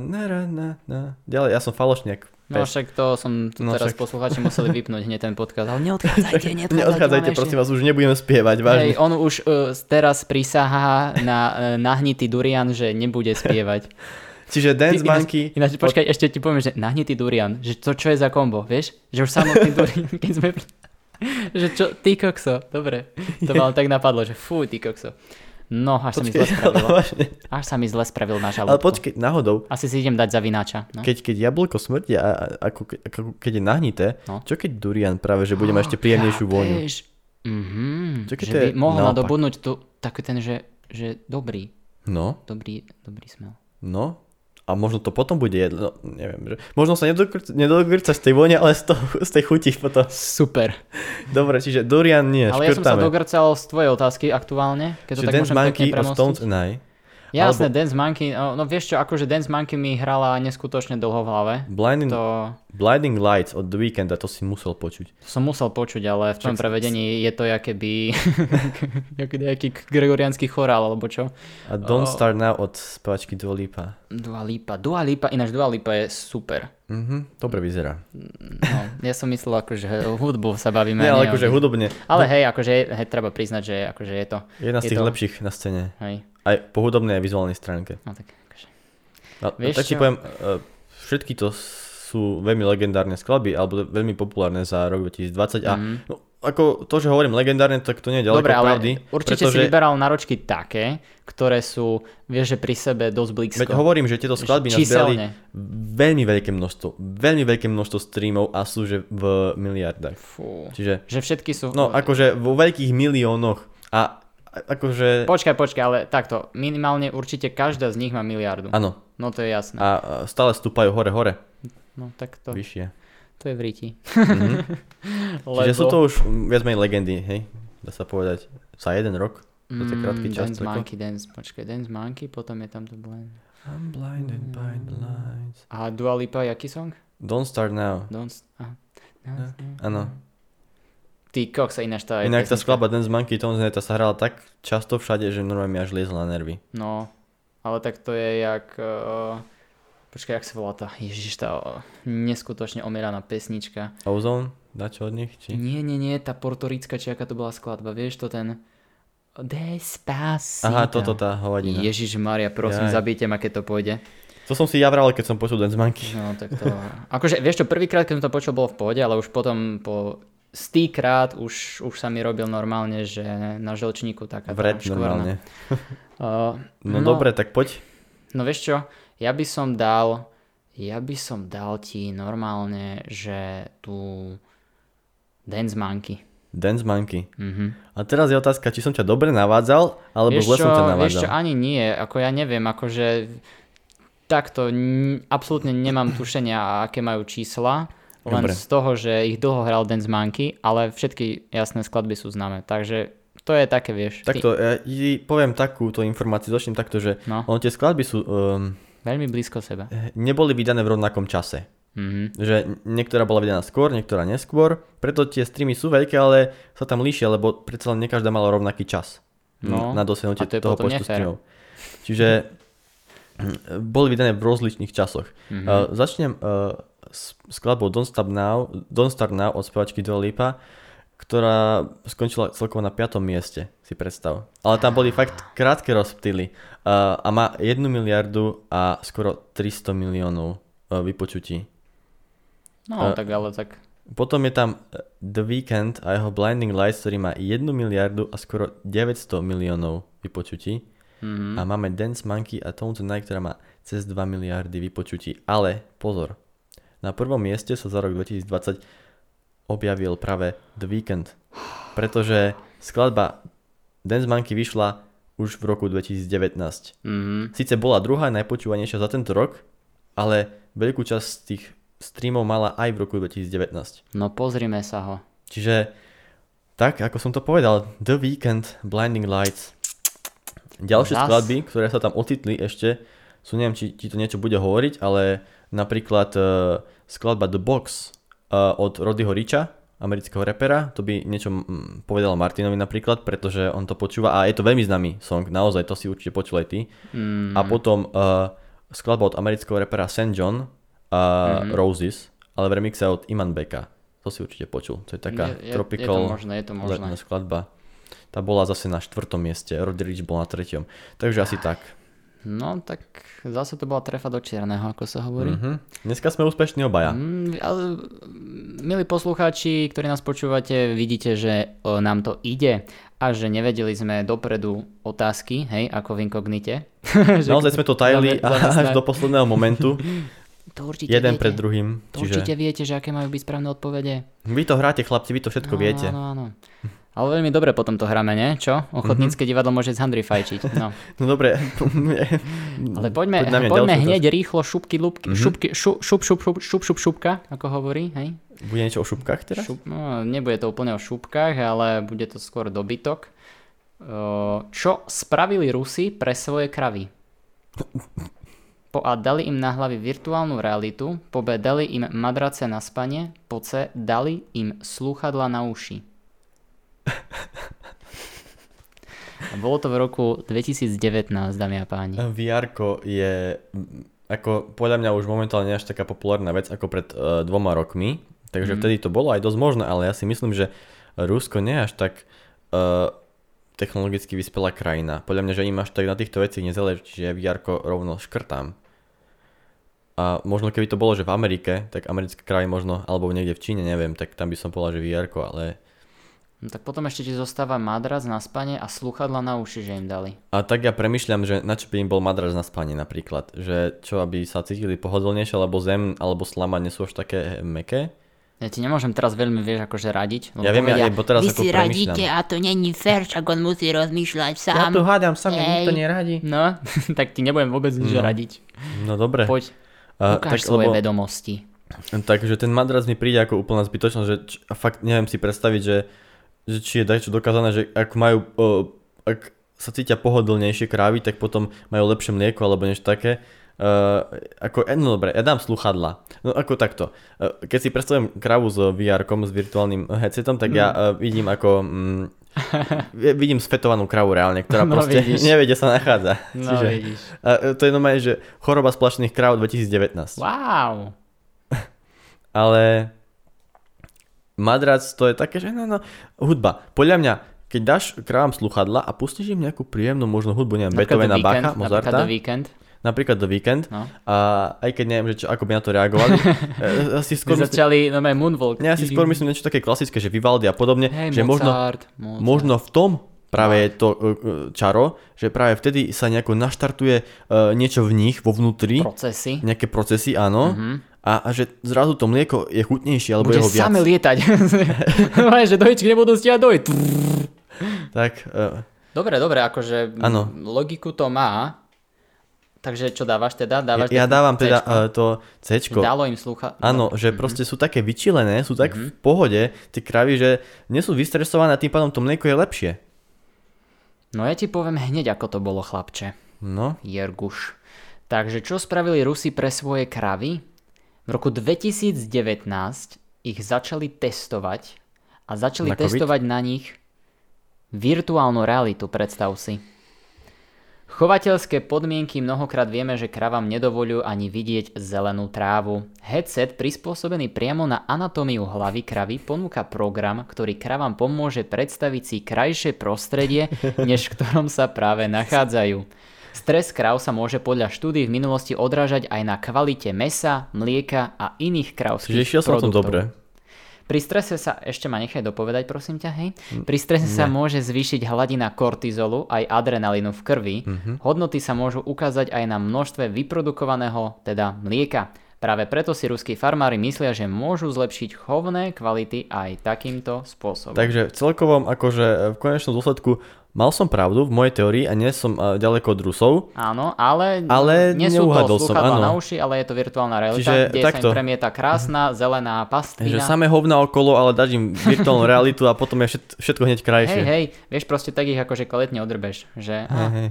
Jak tie ovce, čo dali teraz v Lidli, že akciu na respirátory a bolo to. Dobre, čiže bojuj. Hej, no. Oklamali kravy, sranda. Vidíš? Dobre, ja som čakal, že už väčší bizar to byť nemôže. No ale tak ja rád ja som sa snažil fakt nájsť tú logiku.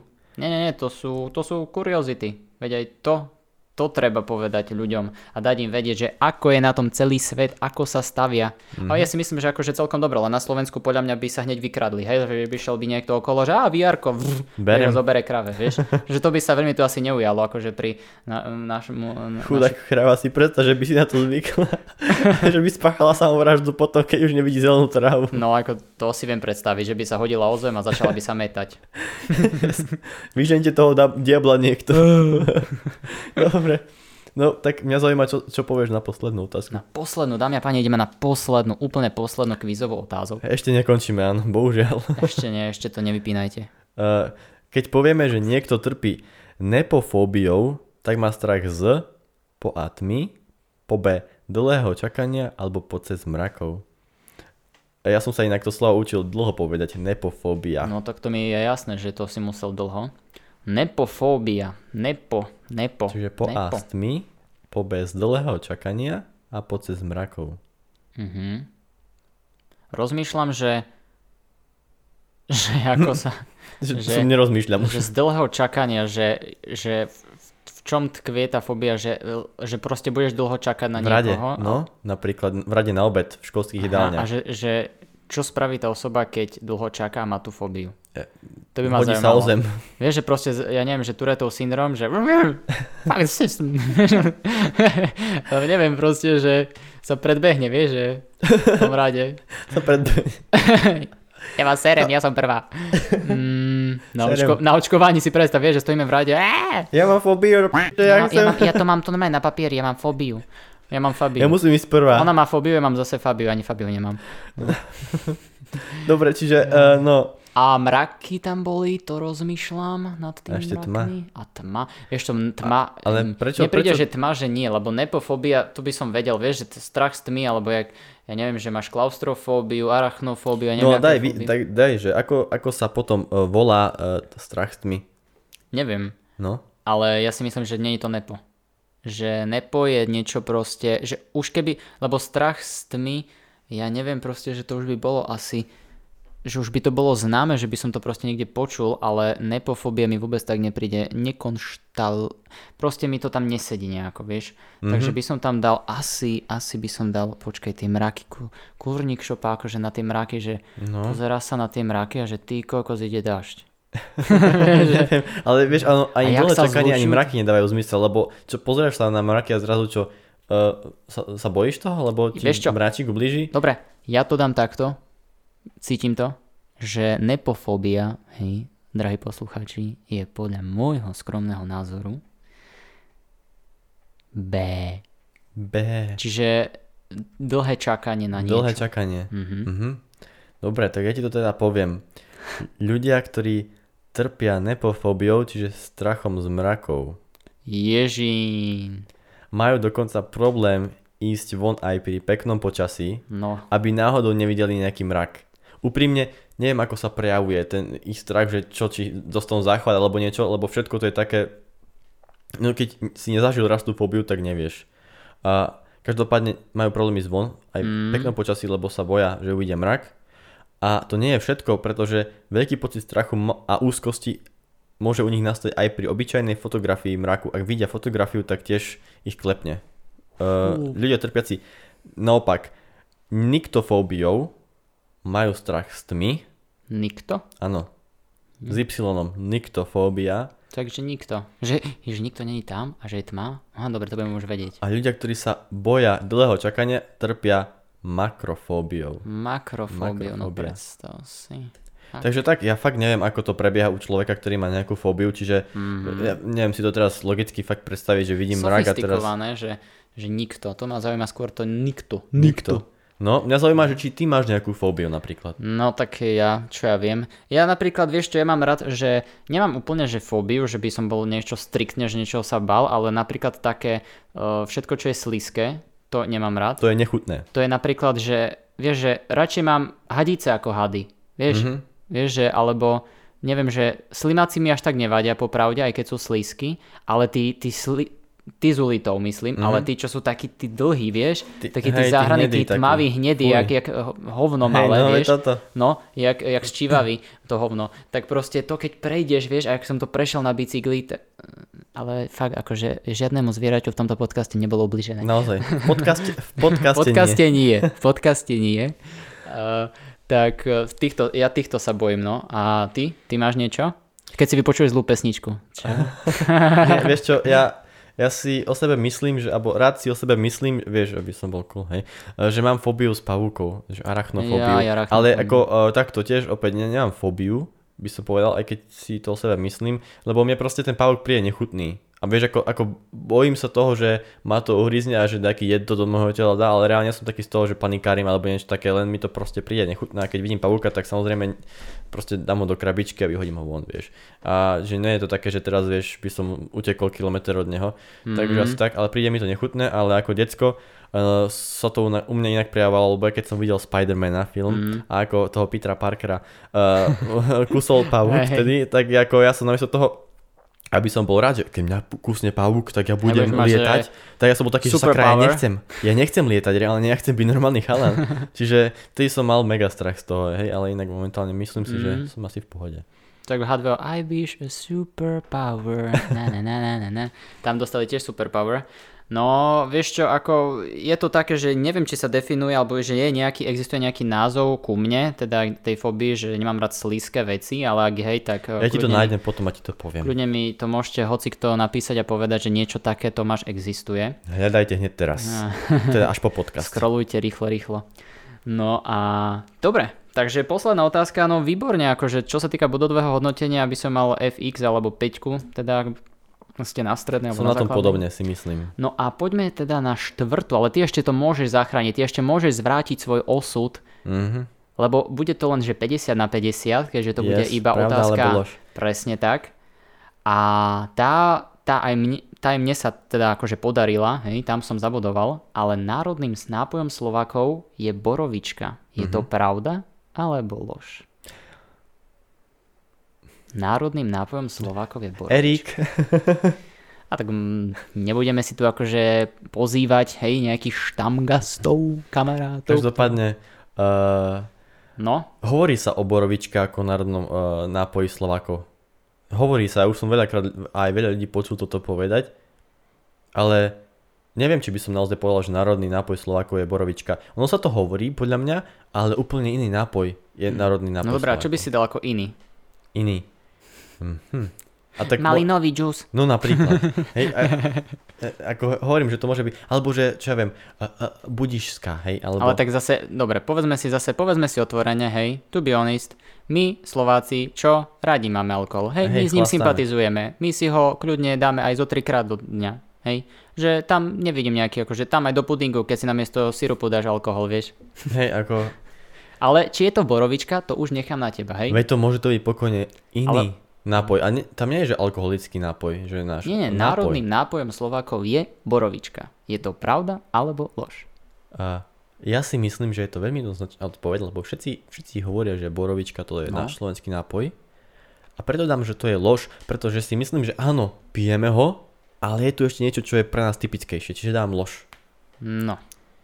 A ja ti poviem, že sme intelektuálne na rovnakej úrovni. Čiže máme obidva iba jeden bod zo 4, pretože národným nápojom Slovákov je fakt borovička. Jaj, borovička ma sklamala teraz. Áno, rozpráva sa o tom, až 74% Slovákov si predstav považuje borovičku za najtradičnejší alkoholický nápoj a nemyslia si to len muži, ale rovnako aj ženy. Mhm. Takže aj ženy, hej? Nepijú len muži, ženy, ale aj ženy. Ja by som skôr povedal, že to je mýtus. Vieš, že áno, hovorí sa o tom, ale nemusí to byť naozaj pravda. Lenže sa o tom hovorí, tak preto ľudia to považujú za pravdu. A ešte som také našiel zaujímavosti, že tretina ľudí pije borovičku čistú, bez iného alka či byliniek, ale ak by si však v borovičke, hej, chcel vybrať nejaké bylinky, tak štvrtina by si dala koktejl, dala pripraviť v kombinácii s medovkou, metou a materinou duškou. To môže byť dobré. A mnohí by si poskladali aj vlastný mix bylin a borovičky. No to môže byť naozaj tak dobré. Buď vypálen. Pokoj s tebou. No. Dobre, tak ako ste vytipovali? Dajte nám vedieť. Dúfam, že ste boli na tom lepšie ako my. No tak určite, akože my dúfam, že budeme mať teda nejak viac intelektuálnych, lebo už viac podľa mňa sa klesnúť nedá, čo sa týka inteligencie alebo takých tých logických postupov, čo ste si mohli všimnúť, že u mňa, teda minimálne u mňa nefungujú, a tak na ne sa nespoliehajme, teda hej, aspoň v mojom prípade. A tak bola to sprška informácií, ktoré trošku obohatili náš obzor, ako sa hovorí, a mne sa to celkom aj páčilo. Určite sme niečo nové zistili, nejaké nové informácie nadobudli, ale to ešte nie je všetko, pretože my pokračujeme do ďalšej sekcie, do našej ďalšej rubriky, ktorá bude na... No poď. Od buka do buka. Tak, ako to krásne znie. Tak poďme na to.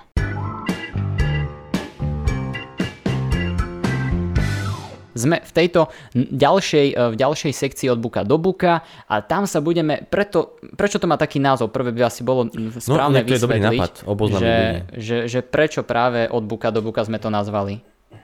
Ja si myslím, že od buka do buka je, nie že myslím, ja to viem teda, sme to nazvali preto takýmto spôsobom, lebo čo to znamená, že budeme lietať vlastne v širokých sférach jednotlivo, nebudeme sa zamerávať na jednu tému, ale budeme si lietať, čo sme proste jednoducho našli za tento týždeň. Samozrejme, mala by to byť nejaká veľká správa, ale... dosť bizarná na to, aby sa tu dostala. Nech to nie je taká základná téma, ale nech to je niečo, čo ťa možno dokáže chytiť, zaujať alebo pobaviť. A presne to je od buka do buka. Čokoľvek, len nech to nie je normálne. Nejaká kuriozita, ktorá sa vyskytla za tento týždeň a my sme ju zachytili, našli a spracovali do tohto podcastu. Takže dobre, takto poďme, že kto pôjde teraz teda prvý? No ja neviem, či si mám z toho strihnúť, alebo... No tak alebo... ešte môžeme si strihnúť, no, tak alebo... daj ruku. Raz, dva, tri. Dobre, tak to je remíza. Super, ináč vidíte, že dali sme obidva, teda nevidíte, ale dali sme obidva nožnice. Poďme ďalej. Počkaj, začal som skôr. Raz, dva, tri. Čo ti dá? Tak pre istotu som dal opäť nožnice, ako sa hovorí. No, logika ti vyšla. Dobre, teda. Tak to je jedno, teda začínam ja. Dobre. Môže chrumka vo vesmíre zničiť medzinárodnú vesmírnu stanicu? No, to je otázka. To nie je kvízová otázka, ale, ja hovorím, ale to áno. Je otázka doplnená. Môže chrumka? A čo, arašidová alebo aká? To je jedno aká. Túto otázku si položilo iba 7-ročné dievčatko, ktoré sa zamýšľalo nad touto situáciou, čo absolútne nechápem, pretože ja v 7 rokoch som rozmýšľal úplne nad inými vecami, ako nad tým, či môže kompletne zničiť medzinárodnú vesmírnu stanicu nejaká chrumka. Hej, povedzme si to takto. Ale ešte skôr, než vám poviem, že či je to možné alebo nie, dám taký ten úvodík, že vo vesmíre je neskutočne veľa odpadu. Nie len tu na Zemi, ale aj vo vesmíre. Je tam nebezpečný odpad, ktorý môže jednoducho poškodiť či už rôzne satelity alebo vesmírne stanice.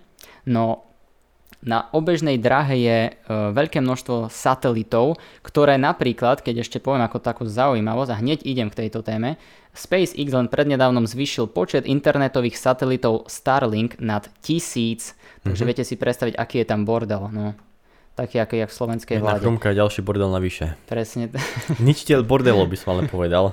Ale celá debata, keď už teda idem k meritu veci, sa tak začala na Reddite, kde na túto otázku reagovalo mnoho odborníkov, v úvodzovkách odborníkov. Modrý koník inak. Modrý koník je Reddit, tiež našiel si tam svoju skupinu a celú situáciu sa snažil na Reddite, pozor, objasniť a vysvetliť kozmický inžinier, ktorý sa podieľal na dizajne vesmírnej stanice. Kozmický inžinier, ale teraz vážne? Kozmický inžinier alebo vážne, on reálne sa podielal, hovorím, na dizajne jednej z vesmírnej, vlastne z tej ISS, vieš, tej medzinárodnej vesmírnej stanice. Dobre. No a objasnil to asi takto. Letiaca chrumka je podľa neho aj pri tak vysokej rýchlosti pomerne neškodná a počas nárazu by sa pravdepodobne okamžite zmenila na oblak plazmy a vyparila sa, že fuč. Hej? Pričom na povrchu ISS by zanechala len malú priehlbinku v závislosti od miesta dopadu. Chrumka má veľmi nízku hustotu a je drobivá. V nej obsiahnuté oleje sa pri vystavení váku začnú variť a odparovať, čím ešte viac klesá hmotnosť a hustota chrumky. Čo teda z toho vyplýva, že nie ľudia. Z chrumky teda nebude zbraň hromadného ničenia. Možno už by niektorí, že hodíme chrumky a zničíme všetky satelity a nebudú nás nikde monitorovať. Teraz vážne, ja som mal nádej, že proste... Že to dokáže, hej, tá chrumka. Že áno, že niečo dokáže. Power. Presne. Že zničím. Tak. Ale bohužiaľ nie je to pravda, lebo ani viacero chrumok asi by nepomohlo, no. Ale možno tie arašidové, vieš, kvalitné. Za 30 centov. Možno nie chrumky, ale možno nejaká iná potravina. Ako ja som čakal... No, horálky. Vyšli mi horálky do vesmíru. Možno si ich nejaká mimozemská civilizácia nájde, ochutná a prídu ku nám konečne. Lebo that's the shit. To by mohli. Ako každopádne ja som... A čo si našiel ty? Ja sa ešte chcem k tomu vyjadriť, že to, že urobí malú priehlbinku, tak to ma zaujalo, lebo ja som čakal, že urobí väčšiu priehlbinku. Ja som čakal, že neviem, že tam je taký ten stav bez ťaže a podobné veci, vieš, a že veľká rýchlosť sa tam dá nadobudnúť a takže aj malá vec, veľmi ľahká, môže byť vo vesmíre mega ťažká, vieš, a že preto dokáže spôsobiť niečo, ale asi som zle premýšľal, lebo nie som predsa len nejaký inžinier, ja som ten modrokoníkovský inžinier, čiže no tak nevadí, ale asi pôjdem na ďalšiu tému teda. No poď. Ja som našiel takúto bizarnosť a som zvedavý na tvoju. Ja mám bizarnosť, ale nebude sa týkať ničenia vesmíru alebo niečo iného. Tak to nič. je to bizarnosť z tohto ročného veľtrhu CES alebo CES, ktorý je akože jeden z najväčších veľtrhov takej elektroniky pre bežného používateľa na svete, kde rôzne spoločnosti predstavujú svoje najväčšie technologické novinky. Svoje skvosty. Presne. A fakt, že zaujímavé, možno niekedy až by som povedal, že projekty, ktoré nikdy nevidú na svetlo sveta. A sú cez hranu, hej? Môže byť, áno. A ako každý, napríklad To je ako modná prehliadka, že reálne si to nikto neoblečie, len je to proste, aby to... Ako každý výrobca telefónov alebo televízorov a takých vecí, tam proste svoj produkt nový predstaví, že to je najnovšie, najlepšie, čo viem vyrobiť, ale sú tam potom aj také veci, ktoré sa možno nikdy nedočkajú, hej, svetlo sveta, že také veci, ktoré... Je to prototyp, ale nemusí to výjsť. A hej? Ty si našiel čo, prosím? A ja som našiel jednu zaujímavú toaletu. Súčasnosť sa nesie v znamení chytrých domácností, vieš. A mali sme tu už chytré televízory, chytré chladničky, chytré práčky, tuším aj, a tak ďalej. Ale toaleta tu ešte nebola. A táto toaleta bude chytrá. A jedna z prvých, ak teda bude, japonská firma Toto. Á, taký nejaký názov. Sa rozhodla, že celú situáciu zmení a prinesie nám chytrú toaletu, ktorá doplní teda výrobky chytrej domácnosti. No, oni predstavili toaletu, takzvanú toaletu, ktorá sa volá, že wellness toaleta. Takže bude nejaká, že bude ti to čistiť aj ričku. No a to by si čakal. Človek by čakal, že to by ti čistilo ričku, lenže to už máme v Japonsku. Tak hej, tam sú také, viem, že ono to, že ti to vlastne prečistí, nie? Čiže to musí byť niečo ešte viac. Niečo, potom by si mohol čakať, že ti tá toaleta dokonca vymasíruje zadok. No, ale to by si sa bol mýlil taktiež. Pretože to ti nebude masírovať zadok, to ti urobí ešte viac. Masáž noh. Toaleta od spoločnosti Toto totiž dokáže podľa tvojej stolice alebo moču určiť, či sa stravuješ zdravo alebo nie, a následne ti pošle analýzu na tvoj telefón, kde ti môže navrhnúť dokonca vhodnú zmenu. Či už tvojho jedálnička alebo celkovo životného štýlu. Nie je ten mekač, nechoď do mekača. No napríklad niečo také, áno. To je presne. Ale vieš čo, zaujímalo by ma, že ako to vyhodnocuje, že či je tam, akože dobre, pošlu ti tú SMS-ku, ale že či je to tak by to spravené. Cez Wi-Fi, vieš, do aplikácie normálne k tej toalete asi niečo. A hej, to je také, že keď proste toaleta ti jednoducho, keď už nepočúvaš ani mamku, ani ocka a nikoho iného, tak už ti ona alebo brata, tak proste keď povie. Hej, keď sa na nej s prepáčením vysereš a dáš tam fakt, že naozaj sračky, hej, že celý mekač tam, vieš, vypustíš, tak ona ti povie, že no, kamaráde, robíš niečo zle. Mal by si jesť viac zeleniny alebo čo ja viem, šalátov. To by ma reálne zaujímalo, že ako na to prišli a akí inžinieri japonskí to vymýšľajú. Ešte sa konkrétne nevie presne, ako to majú v pláne urobiť, len sa predpokladá, že tam budú nejaké senzory na tej toalete, ktoré to budú snímať. Nielen vo vnútri, ale aj vonku. Pretože vonku ti napríklad dokáže zmerať tlak. Hej? Jak si sadneš, to už nám netreba tak žiadne. Na tej mise vraj majú byť senzory, ktoré ti budú aj merať tlak naživo. Čiže asi tak. Čiže v budúcnosti je taká, že nebudeš potrebovať doktora. Tvoj doktor bude tvoja domáca toaleta. A celá vlastne aj vízia tejto spoločnosti je, že aby ti dali alebo ponúkli taký príjemnejší, jednoduchý zážitok používania týchto chytrých výrobkov, že nemusíš nosiť smart hodinky na ruke, aby si zmeral svoj tlak, alebo aby si vedel, či si zdravý, alebo nie, že proste spojíš príjemné s užitočným, sadneš si na vecko a tam aj sa uvoľníš, aj si prečítaš, aj si prečítaš novinky, aj budeš vedieť, či si zdravý alebo nie. To je celá tá ich vízia. Ale neviem, či niektorí ľudia reálne možno chcú vedieť, ako na tom sú. Vieš, že niektorí sa stránia. Keby mi náhodou toaleta povedala, že máš rakovinu, chlapče, a že si v 3. štádiu, tak to by som nechcel vedieť, vieš. Vieš čo, ináč keď sme pri tom, tak vieš, aká je taká mimo, že kvízová otázka, že u Slovákov, že najrozšírenejšie akože rakovina hrubého čreva. Presne tak. Lebo na to zomrelo moje detko, čiže viem. Aha. Takže asi tak. Hej. No ale je to tak proste, že fakt ľudia, my si to neuvedomujeme, ale sme na tom dosť, čo sa týka v tomto prípade dosť zle. Takže ja si myslím, že u nás na Slovensku by to našlo uplatnenie. Zaujímalo by ma, aká by bola tam tá cenovka. No presne, toto, že nevie sa ešte presne, ako to bude vyzerať, či to vôbec vyjde von a aká bude cena, to už vôbec. Ale vraj na tom práve teraz pracujú a o pár rokov by chceli priniesť funkčnú toaletu, ktorá by tak, ako to predstavili, dokázala fungovať. Tak možno o 2-3 roky. Čiže ja sa na to veľmi teším a ako hovoríš, môže to byť dobrá pomocka, ale určite to nebude za malé peniaze. No, tak každopádne neviem, ako povedal som, že nechcel by som, aby mi to povedal, že mám rakovinu 3. stupňa zrazu, lebo to je akože, vieš, že keby som... Ono ti to nepovie, ono ti povie, že zomrieš. Ja by som na to vedku reálne dostal infarkt, aby som zomrel na ten infarkt, nie na tú rakovinu, vieš. Predstav, že tak si kľudne čítaš, pokojne si čítaš tie noviny na tom záchode a zrazu, že píp, umieraš. No veď to. Každopádne, ale na druhej strane to je fajn, lebo ak ti to povie, tak ti dokáže ešte, a skoro ťa zachytí, vieš, tak ty sa dokážeš vylečiť, že to je určite vec, ktorú kvitujem a chcel by som ju vidieť. No tak uvidíme, no. O pár rokov možno sa aj dočkáme nejakého, že už úplne toho prevedenia možno bude niekedy aj v domácnostiach. Ťažko povedať, lebo japonskí inžinieri vymysleli. Hej, to máš, ak americkí vedci zistili, že, tak japonskí inžinieri vymysleli, no, že. No, lenže potom, teraz mi napadla ešte jedna vec. No. Ono, čo keď ti potom tie informácie, ja by som sa možno, ako, túto valetu by som chcel, lebo je to super vec podľa mňa, ale čo keď...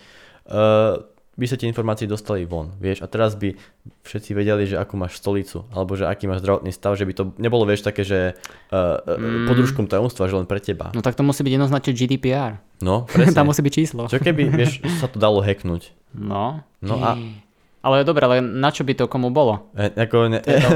Na čo by to už komu bolo? Už keď sme pri tých hoaxoch, vieš, tak na čo by to komu bolo? Na čo by komu boli čipy, vieš, pri korone si hovoríme, pri očkovaní, tak na čo by komu bolo toto, ale aj tak? Môže nejaký hoax vzniknúť, ja neviem. Tak určite, ako naši hokejisti hovoria, tak určite môže sa stať, jasné, ale... Obava o tvoje súkromie zdravotné, jedna vec, a druhá vec, veľmi, veľmi dobrý výdobytok.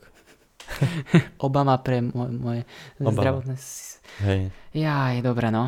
Čiže tak... asi tak sme na tom teda. Dúfam, že tá toaleta príde, ja som inak veľký podporovateľ týchto všetkých smart riešení a keby bolo na mne, tak celá moja domácnosť je iba smart. No, lebo ako... To sú takzvané futuristické technológie. Všetko je tak jednoduché a dostupné a samozrejme len v podmienke, že ma to jedného dňa nedobehne naspäť. No akože ak to bude, že hlavne funkčné, hej, a možno aj tak, že nebude to nejako že prekážať, možno v domácnostiach, tak jak si myslím, že hovorím, že na Slovensku by to našlo svoje uplatnenie. No výborne, tak toto bolo také kratšie, ale predsa aj o to bohatšie.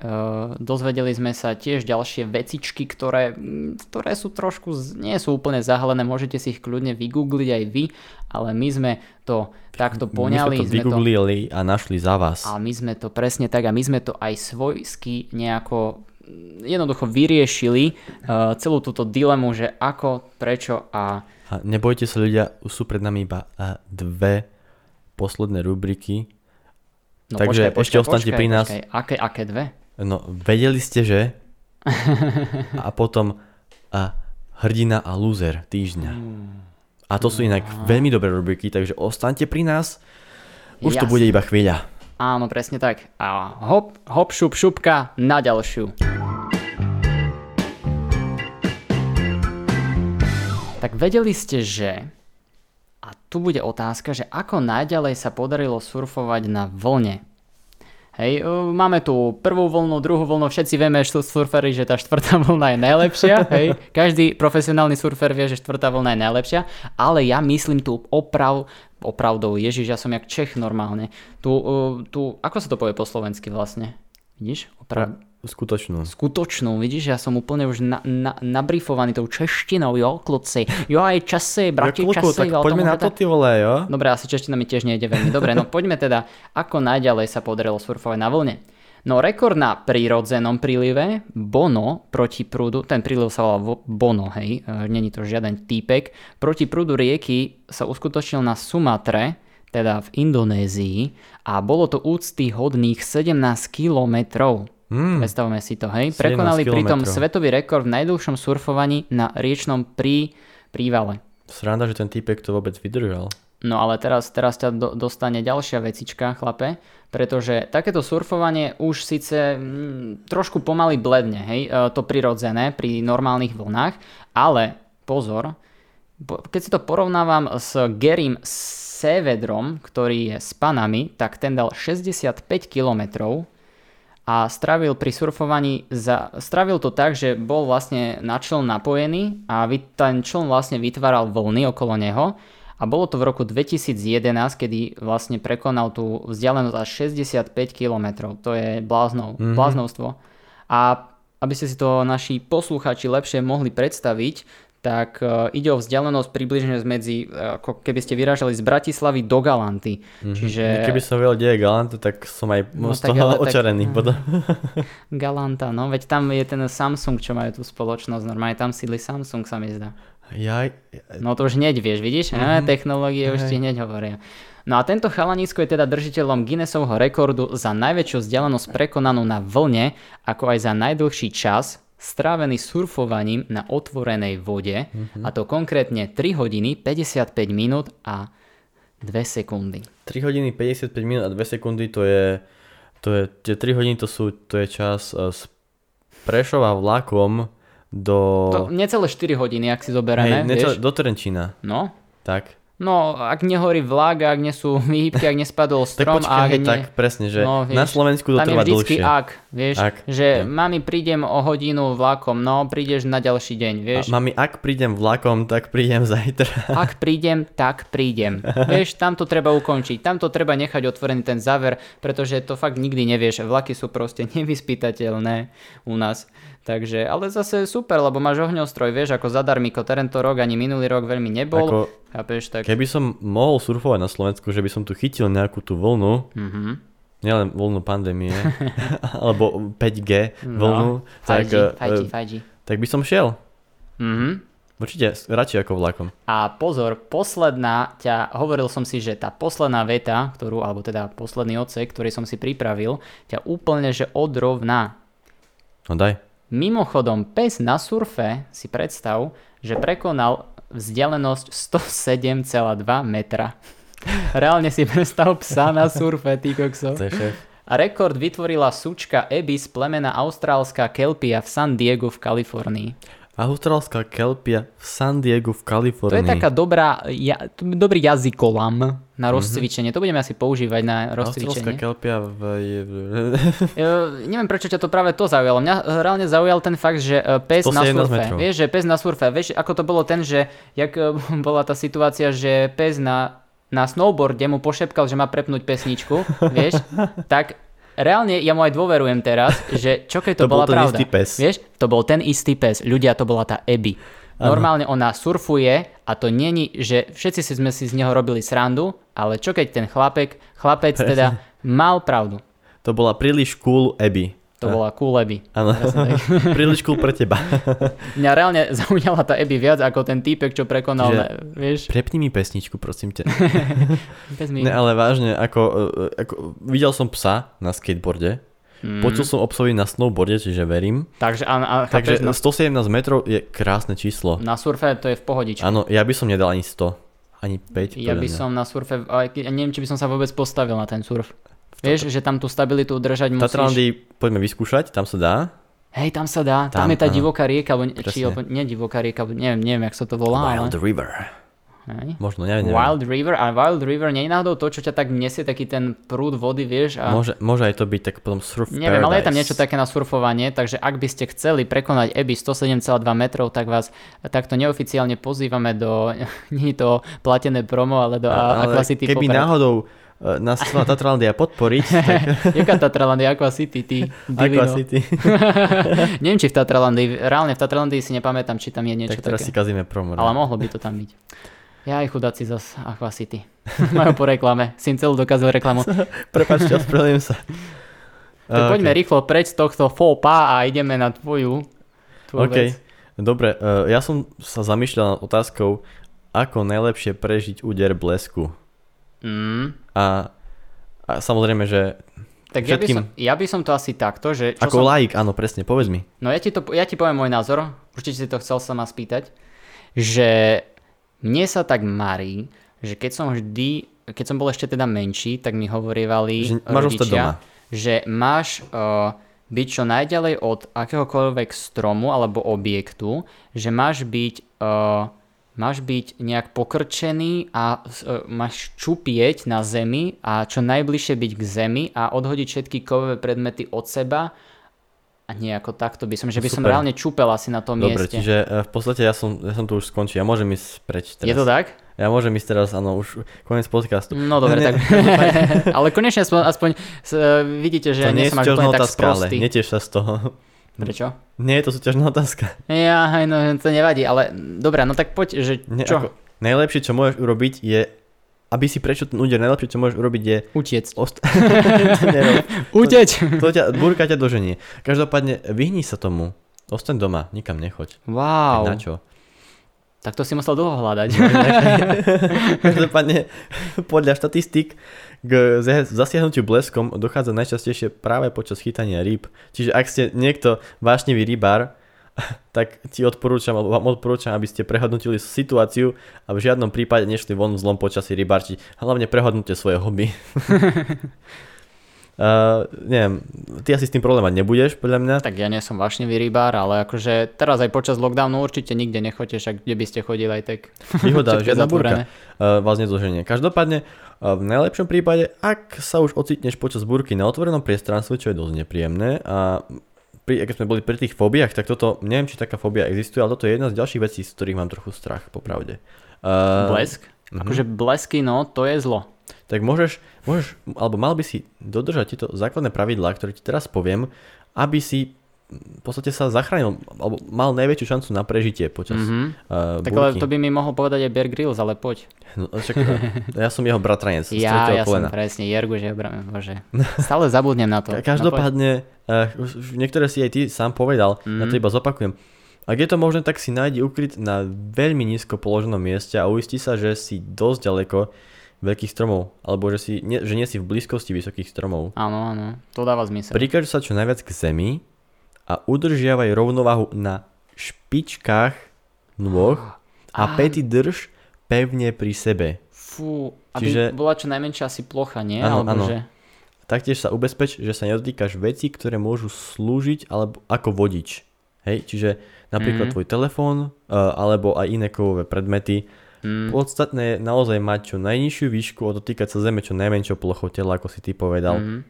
A vieš, to je ináč, keď sa bavíme o vodičoch, vieš, ako sa volá človek, ktorý robí autoškolu? Polovodič. Polovodič.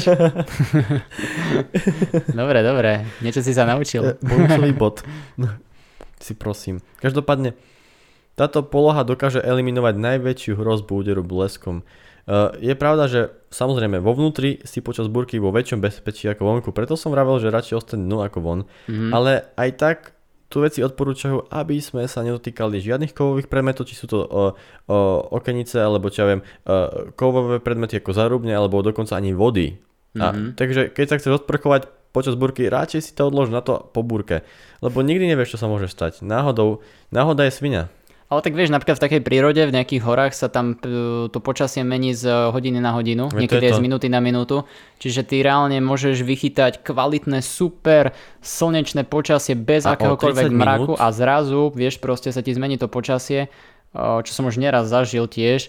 Takže no, myslím, že aj viacerí z vás. Na hrebení hôr, kebyže som niekde vysím hore na Lomnickom štíte, ja neviem, čo by som reálne spravil. Lebo tam síce môžem sa pokúsiť ísť čo najnižšie k zemi, ale veď ono... toto vieš, že oni to iba na špičky, iba na špičky a odhoď svoj telefón, aj keď to je iPhone za 2000 €, odhoď to.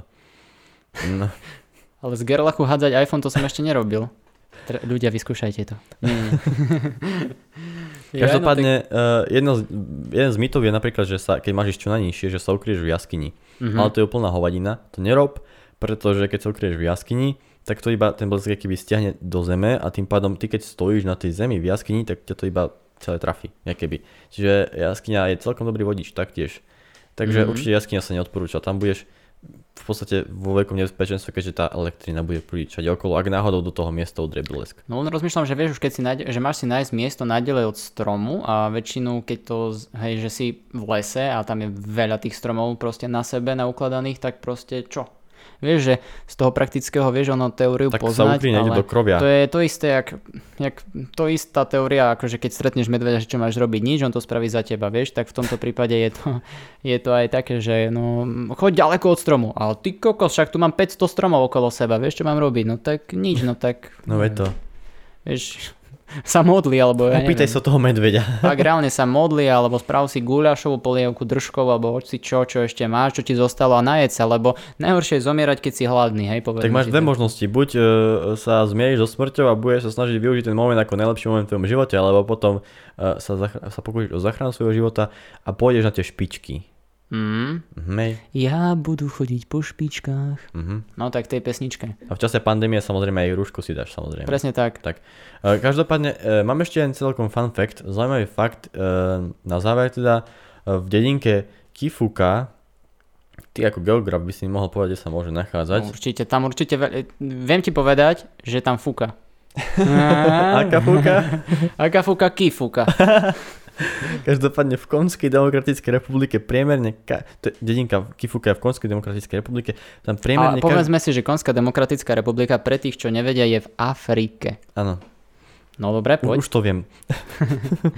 Priemerne každý rok tam udrie celosvetovo najviac bleskov.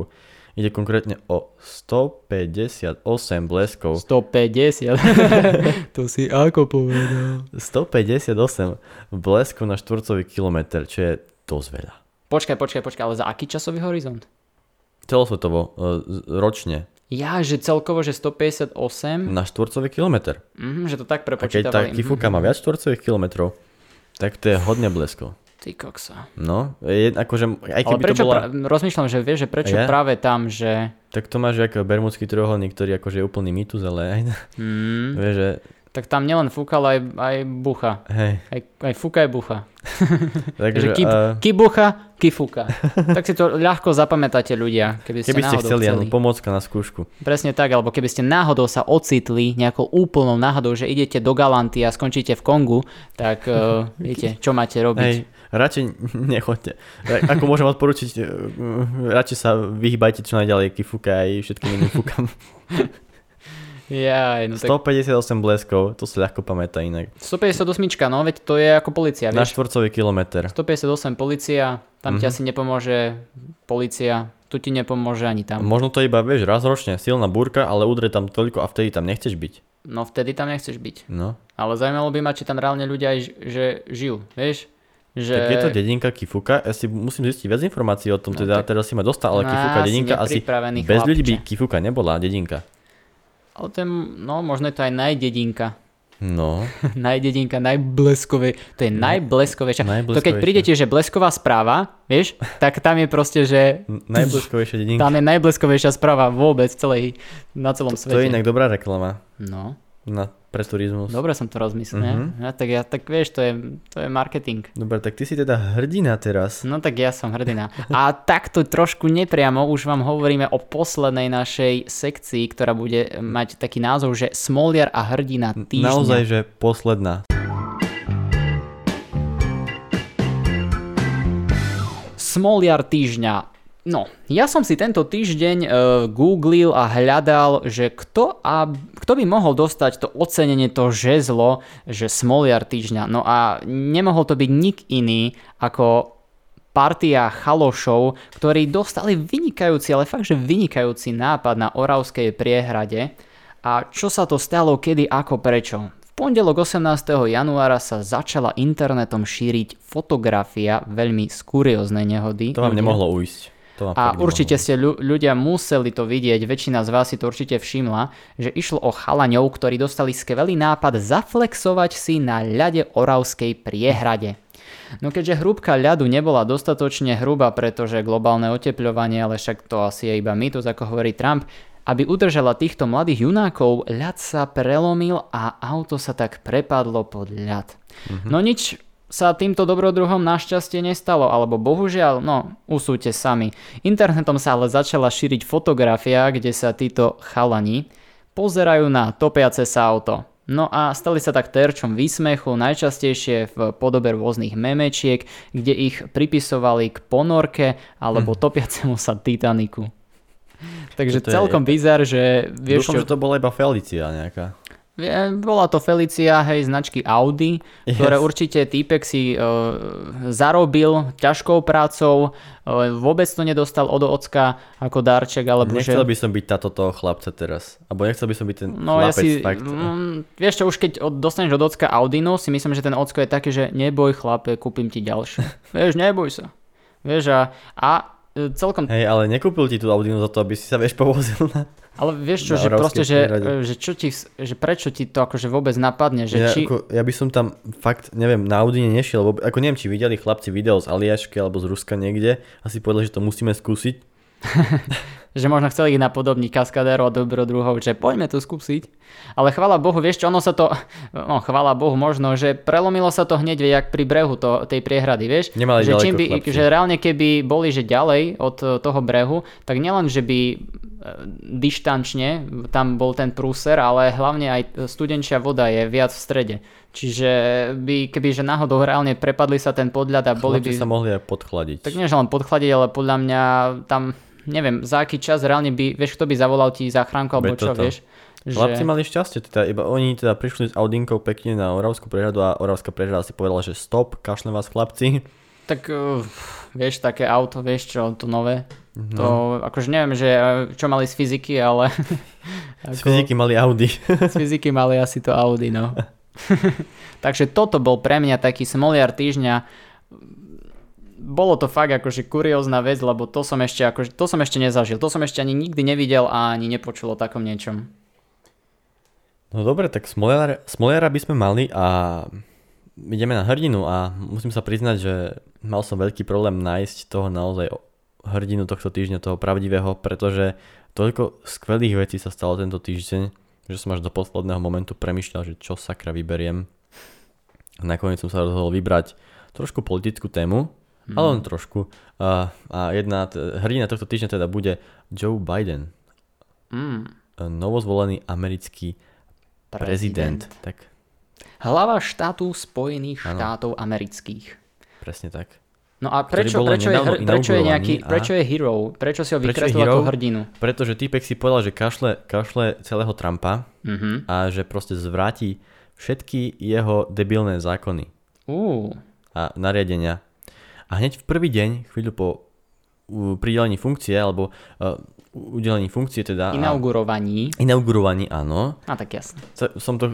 Premýšľal som, či to tak poviem, ale som si povedal, že nejaká... Veľmi ťažké slovo, rýchlo ľudia, choďte si to nájsť, tí, čo neviete do Inaugurovanie, cudzka. Áno. Ja som chcel tak jednoducho to povedať, aby každý rozumel a som sa zamotal. Každopádne... No, povedz nám, že čo? Že čo konkrétne obsahovali tie? 15 výkonných nariadení. Podpísal chalanisko, teda deduško, skôr by som povedal. No tak akože už je to predsa starší muž. Je to najstarší prezident na stoličke. Som už starší muž, ale Ričko malého chlapca. A preto podpíšem 15 výkonných nariadení. Týkajúcich sa najmä ochrany klímy, imigrácie, boja proti novému koronavírusu či ekonomickej situácii v krajine. On si proste povedal, že kašlo celého Trumpa, lebo jeho cieľom bolo naozaj zvrátiť Trumpové predpisy a výkonné nariadenia, ktoré by mohli škodiť životnému prostrediu a verejnému zdraviu občanov Ameriky, ale celkovo aj ľudí na celom svete, keďže vieme, aká veľká veľmoc je Amerika a čo všetko dokáže ovplyvniť. Takže medzi veci, ktoré napríklad zvrátil späť, je napríklad ukončenie výstavby múra na americko-mexickej hranici, čiže žiaden čínsky múr sa tam nekoná už. Ale no. To je novinka teda. Čínsky múr level 2. Ukončil zákaz cestovania ľuďom z prevažne moslimských krajín.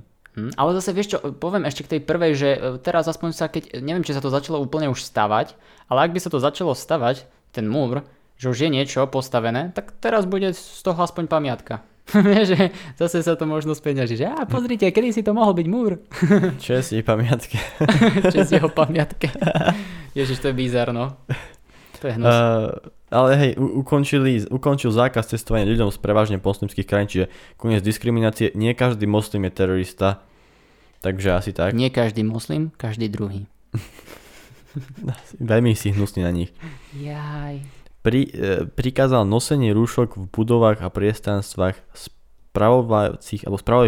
spravovaných federálnou vládou. Tak to mi rozmeň na drobné, že čo to znamená pre nás, no, pre nás vajíkov.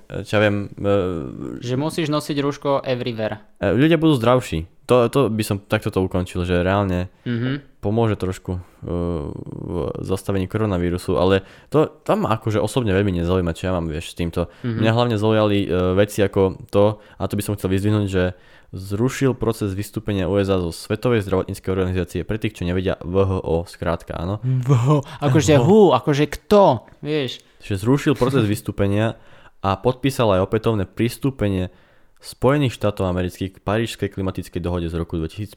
Čiže a tieto dve veci dokážu naozaj ovplyvniť celú svetovú ekonomiku a celkovo celý svet aj ľudí, ktorí na ňom žijú. Čiže tieto veci určite chválim. Ako, preto podľa mňa je Biden hrdinom tohto týždňa. Mm-hmm. Tak áno, určite dám za pravdu ti, že tieto veci sú dôležité. Čo sa týka tej klimatickej dohody, tak to ma popravde prekvapilo, že Trump rozmýšľal tak, ako rozmýšľal. A ako vieme, Trump nepremýšľal, on vôbec nemá mozog podľa mňa. No, však to som asi až nazval veľmi silno, že premýšľal.